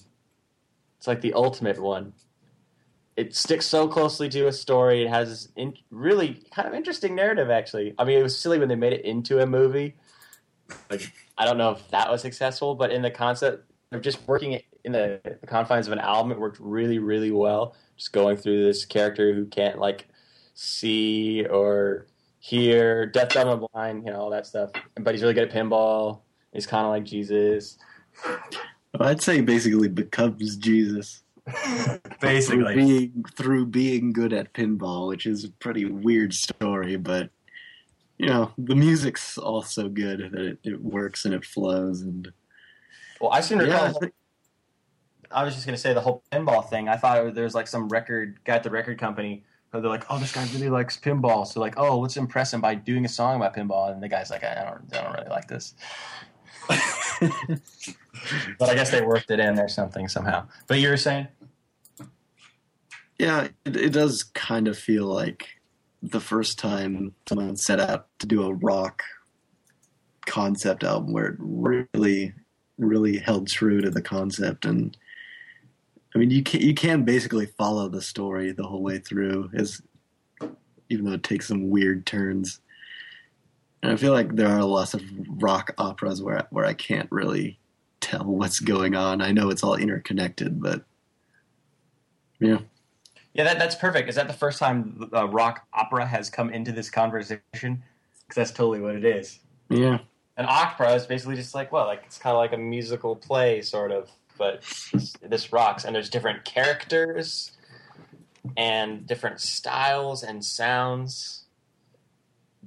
Uh, oh man, there's just there's just so much to like here too. I mean, it's, it's even got like it's even got like good singles, and you wouldn't expect like this kind of album to have stuff like that.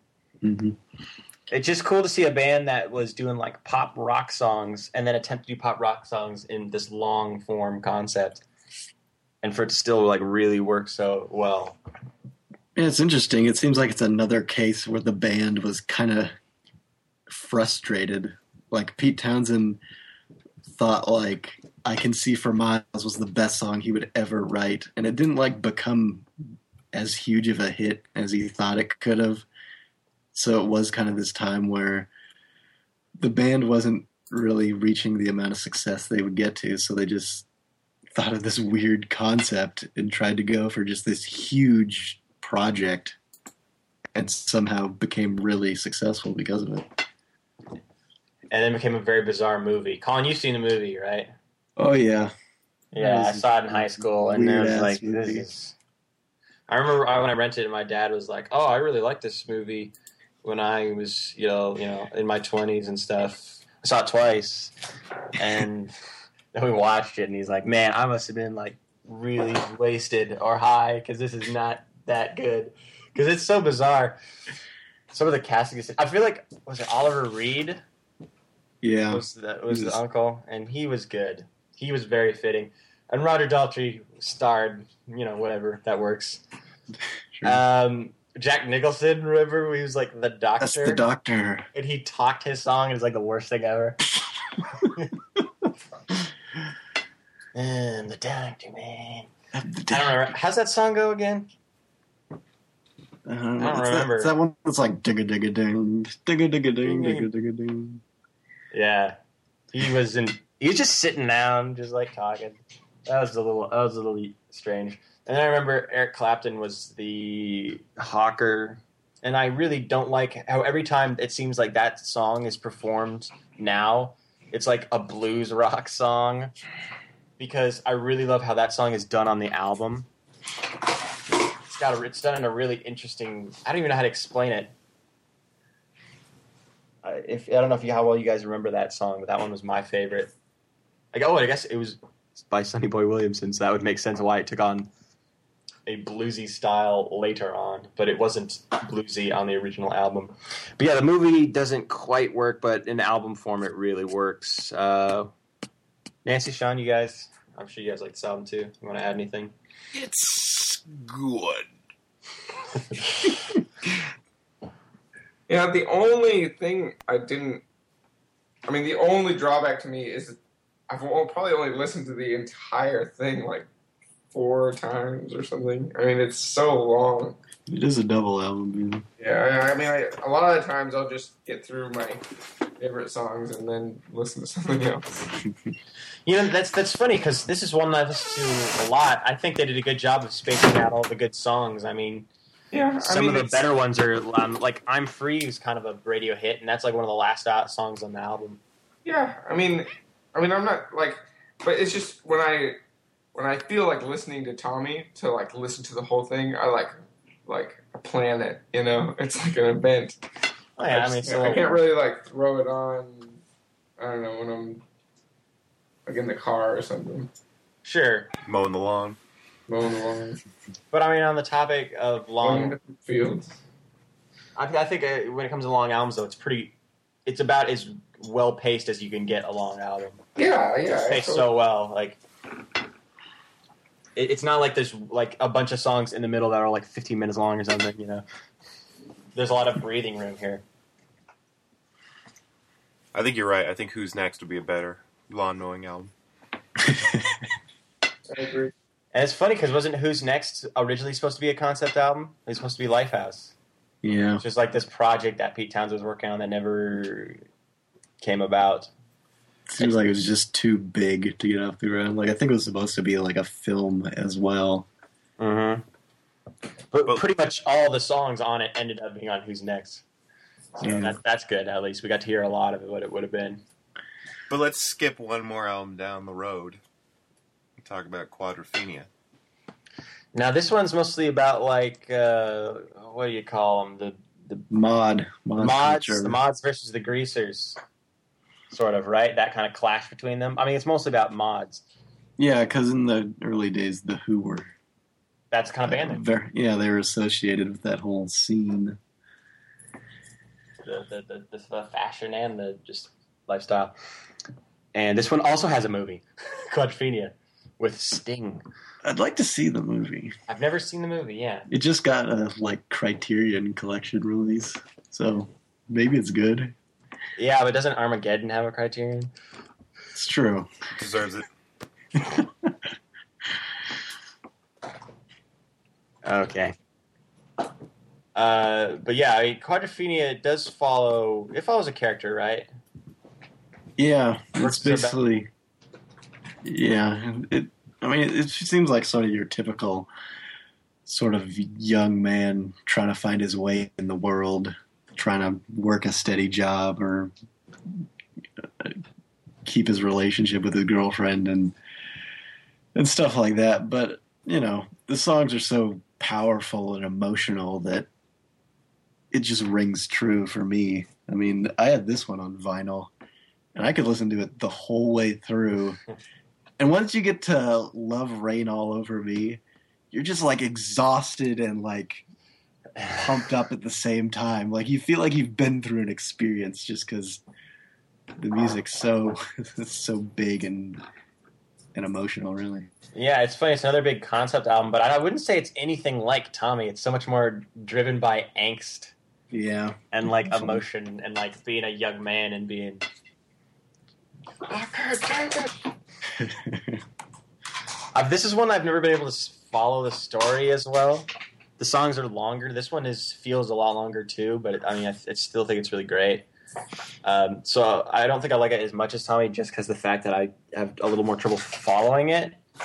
But these songs are just like the pinnacle of rock, hard rock for the Who. I feel like these songs are really heavy. I mean, uh, as heavy as they got, which is pretty, still pretty good. Uh, yeah, I mean, I don't know. It's, it's awesome. It's got a sweet album cover too. The guy wearing the cape, the motorcycle. I think it's a cape. I can't. I never tell if it's a cape or a big jacket. I always thought it was just a jacket. You know, I guess I always thought it looked like a cape because it's like a really long jacket. It's like an overcoat. I think it'd be really dangerous to drive a motorcycle with a cape on. Just ask Batman. Yeah, Batman does it. Where's his content? You're saying this guy's as good as Batman? I'm saying good as Batman. Maybe he just. I know, Maybe he's that- as good at riding motorcycles as Batman. Oh, Can you imagine a Batman's Batman peak concept album though? That's all I can think about now. Believe in good. Like talks all his parts. I just see it as a musical, like Spider Man Turn Off the Dark or whatever. Yeah, why does it have such a bad title? Spider-Man Turn Off the Dark. Because you know what happens when we turn off the lights. Very good. Yeah. Did I ever like get shown? Yeah, I feel like it had a million previews. yeah, but people kept hurting themselves. So I had to keep postponing it. Didn't. Anyway. Yeah, I, I actually like Quadrophenia about as much as Tommy. I mean, Quadrophenia doesn't seem to be held as in high regard. Which Not at maybe- all. I don't even think it's Yeah. close. I don't Like, think I, so. I don't even remember hearing about it until like way later in my Who career. yeah. I remember like calling like, "Have you heard this?" And I was like, "No, I've never." I mean, I, I don't know. I guess I you. always, I always thought it was pretty big. To, to me, it always seemed like one of their biggest albums, but I don't know. Maybe that's just uh, because I grew up way after it came out. Uh, I don't know. my Who tastes have definitely changed towards the their harder stuff. So I'm all about it now. But probably back in the day. I was just talking about Tommy. Mhm.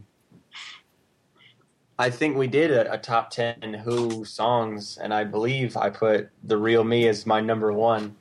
And didn't I? I think so. That sounds right. yeah, yeah. I, I think I stand by that. That's pretty. That's a pretty good one.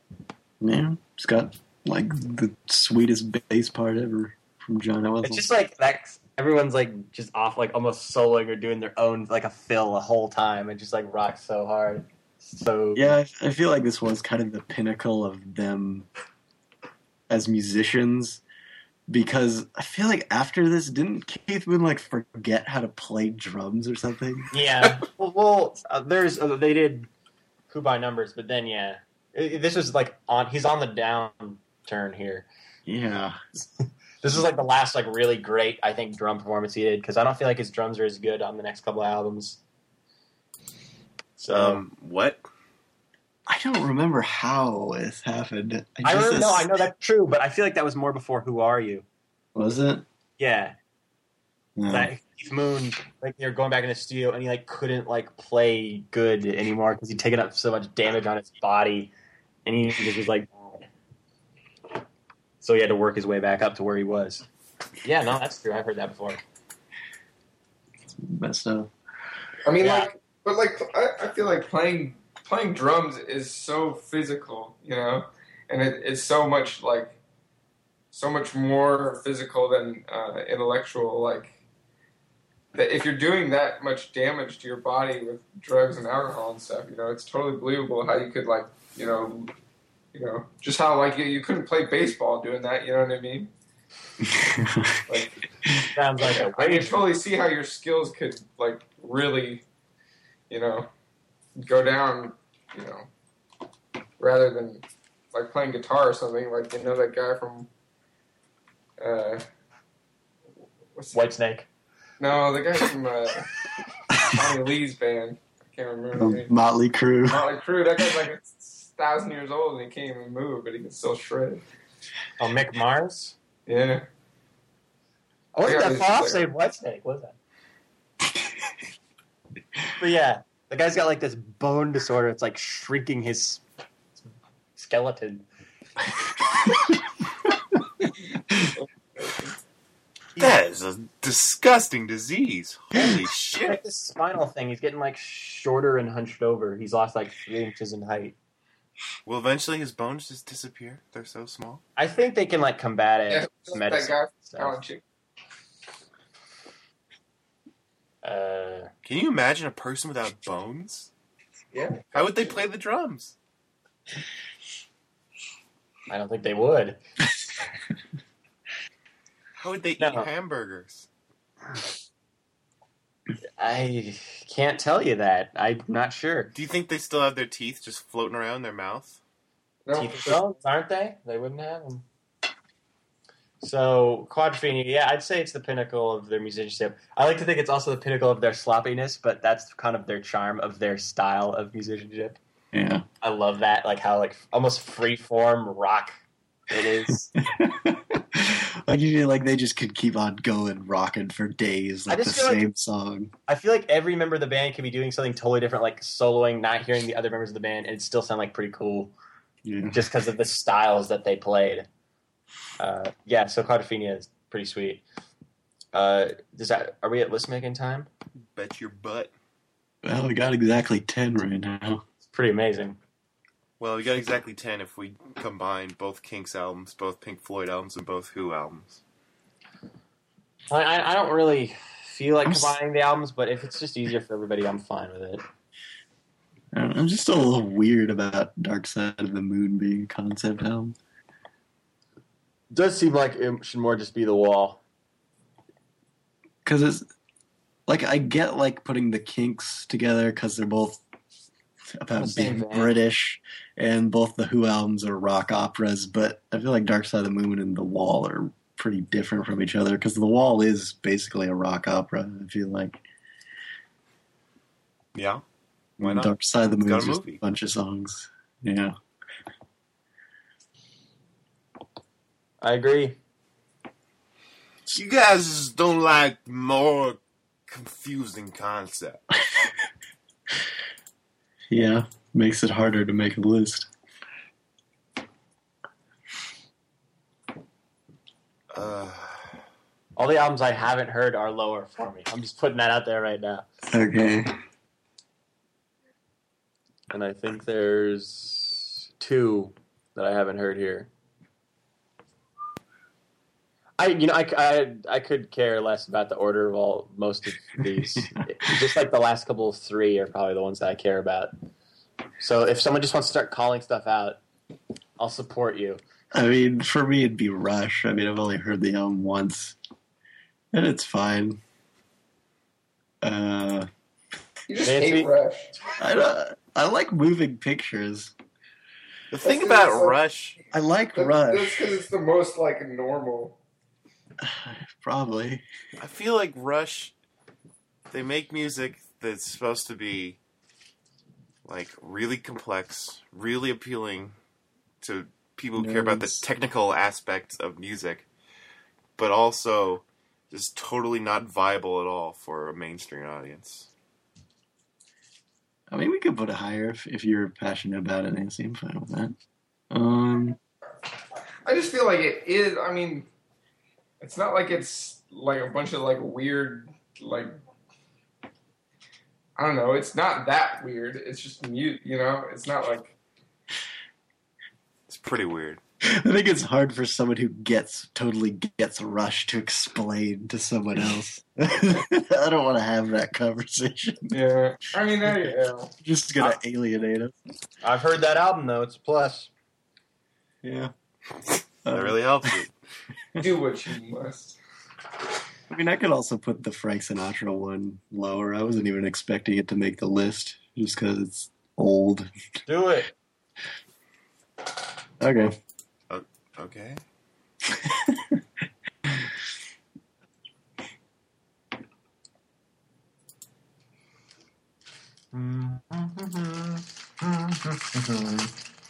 Sean, what do you think? Uh, I'd probably put Good Old Boys next. Yeah, whatever. You didn't want to know, did you? No, no, no. I, I'm not saying I don't. No, that's fine. I just mean whatever I said. Yeah, that sounds about right. Yeah. I mean, for me, it's either, you know, Good Old Boys or 69 Love Songs. I've heard Oh, Good Old yeah. Boys, but Sean. Just 'cause- can't That's true. John, you you don't you don't really know the '69 love songs. You just Which know ones? like like ten Uh, of them. Okay. Yeah, I mean, John's probably more passionate about Good Old Boys than Sean is about 69 Love Songs. Ah, That sounds true to me. and I'm about passionate. I'm really passionate about both. I love both of them, but All right, then I'll put it to you. well, by that standard, I would say uh, 69 Love Songs at eight, and then Good Old Boys at seven. hell yeah.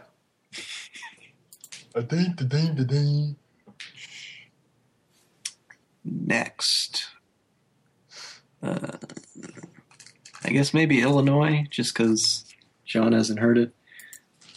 Not because Nancy hasn't heard it. Well, All right, well, that was never going to happen, right? yeah. I mean, I probably like it more than the suburbs.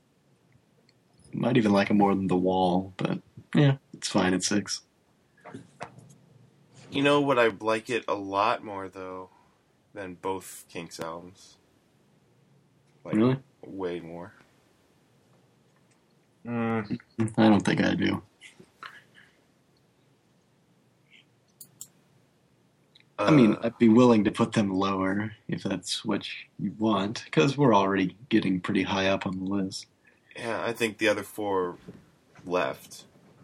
I mean, assuming Illinois is number six, I, I think the Kinks double feature should be five. Yeah, I would, I would put it above the suburbs, Sure, just because it's pretty new, and I think we all kind of agree that it's not even their best album. And I feel like Arthur and Village Green are, for me, the two best Kinks albums. And they were a pretty great band.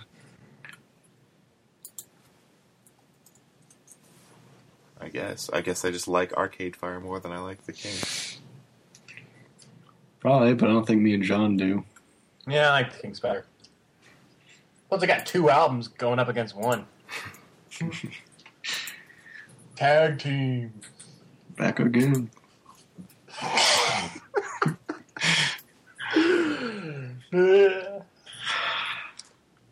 yeah, that that pushed it ahead for me.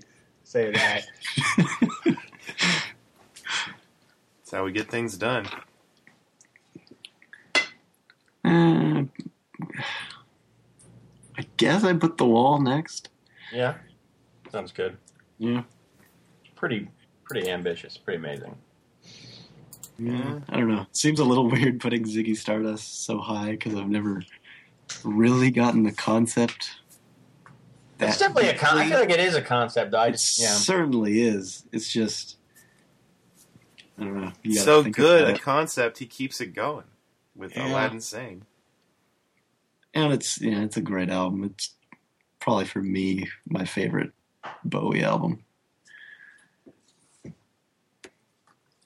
I mean, it's my So- number one, but I'm guessing it's not anyone else's.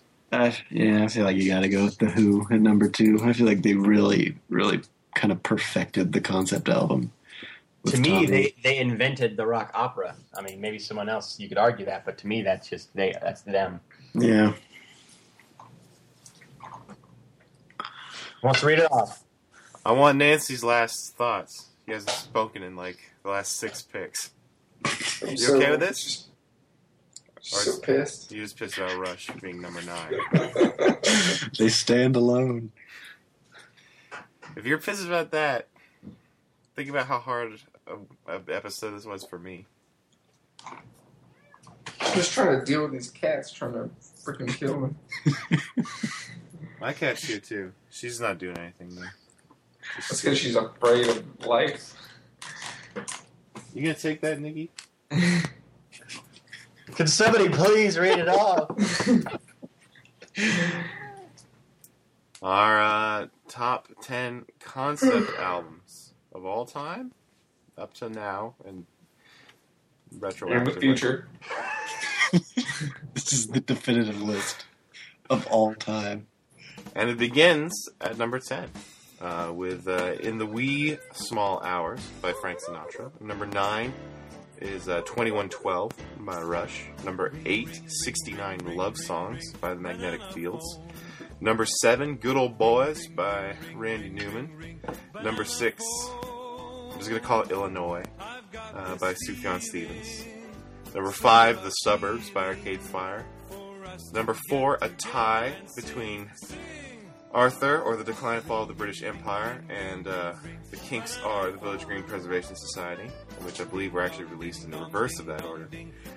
Uh, number three, The Wall by Pink Floyd. Number two, uh, The Rise and Fall of Ziggy Stardust and the Spiders from Mars uh, by David Bowie.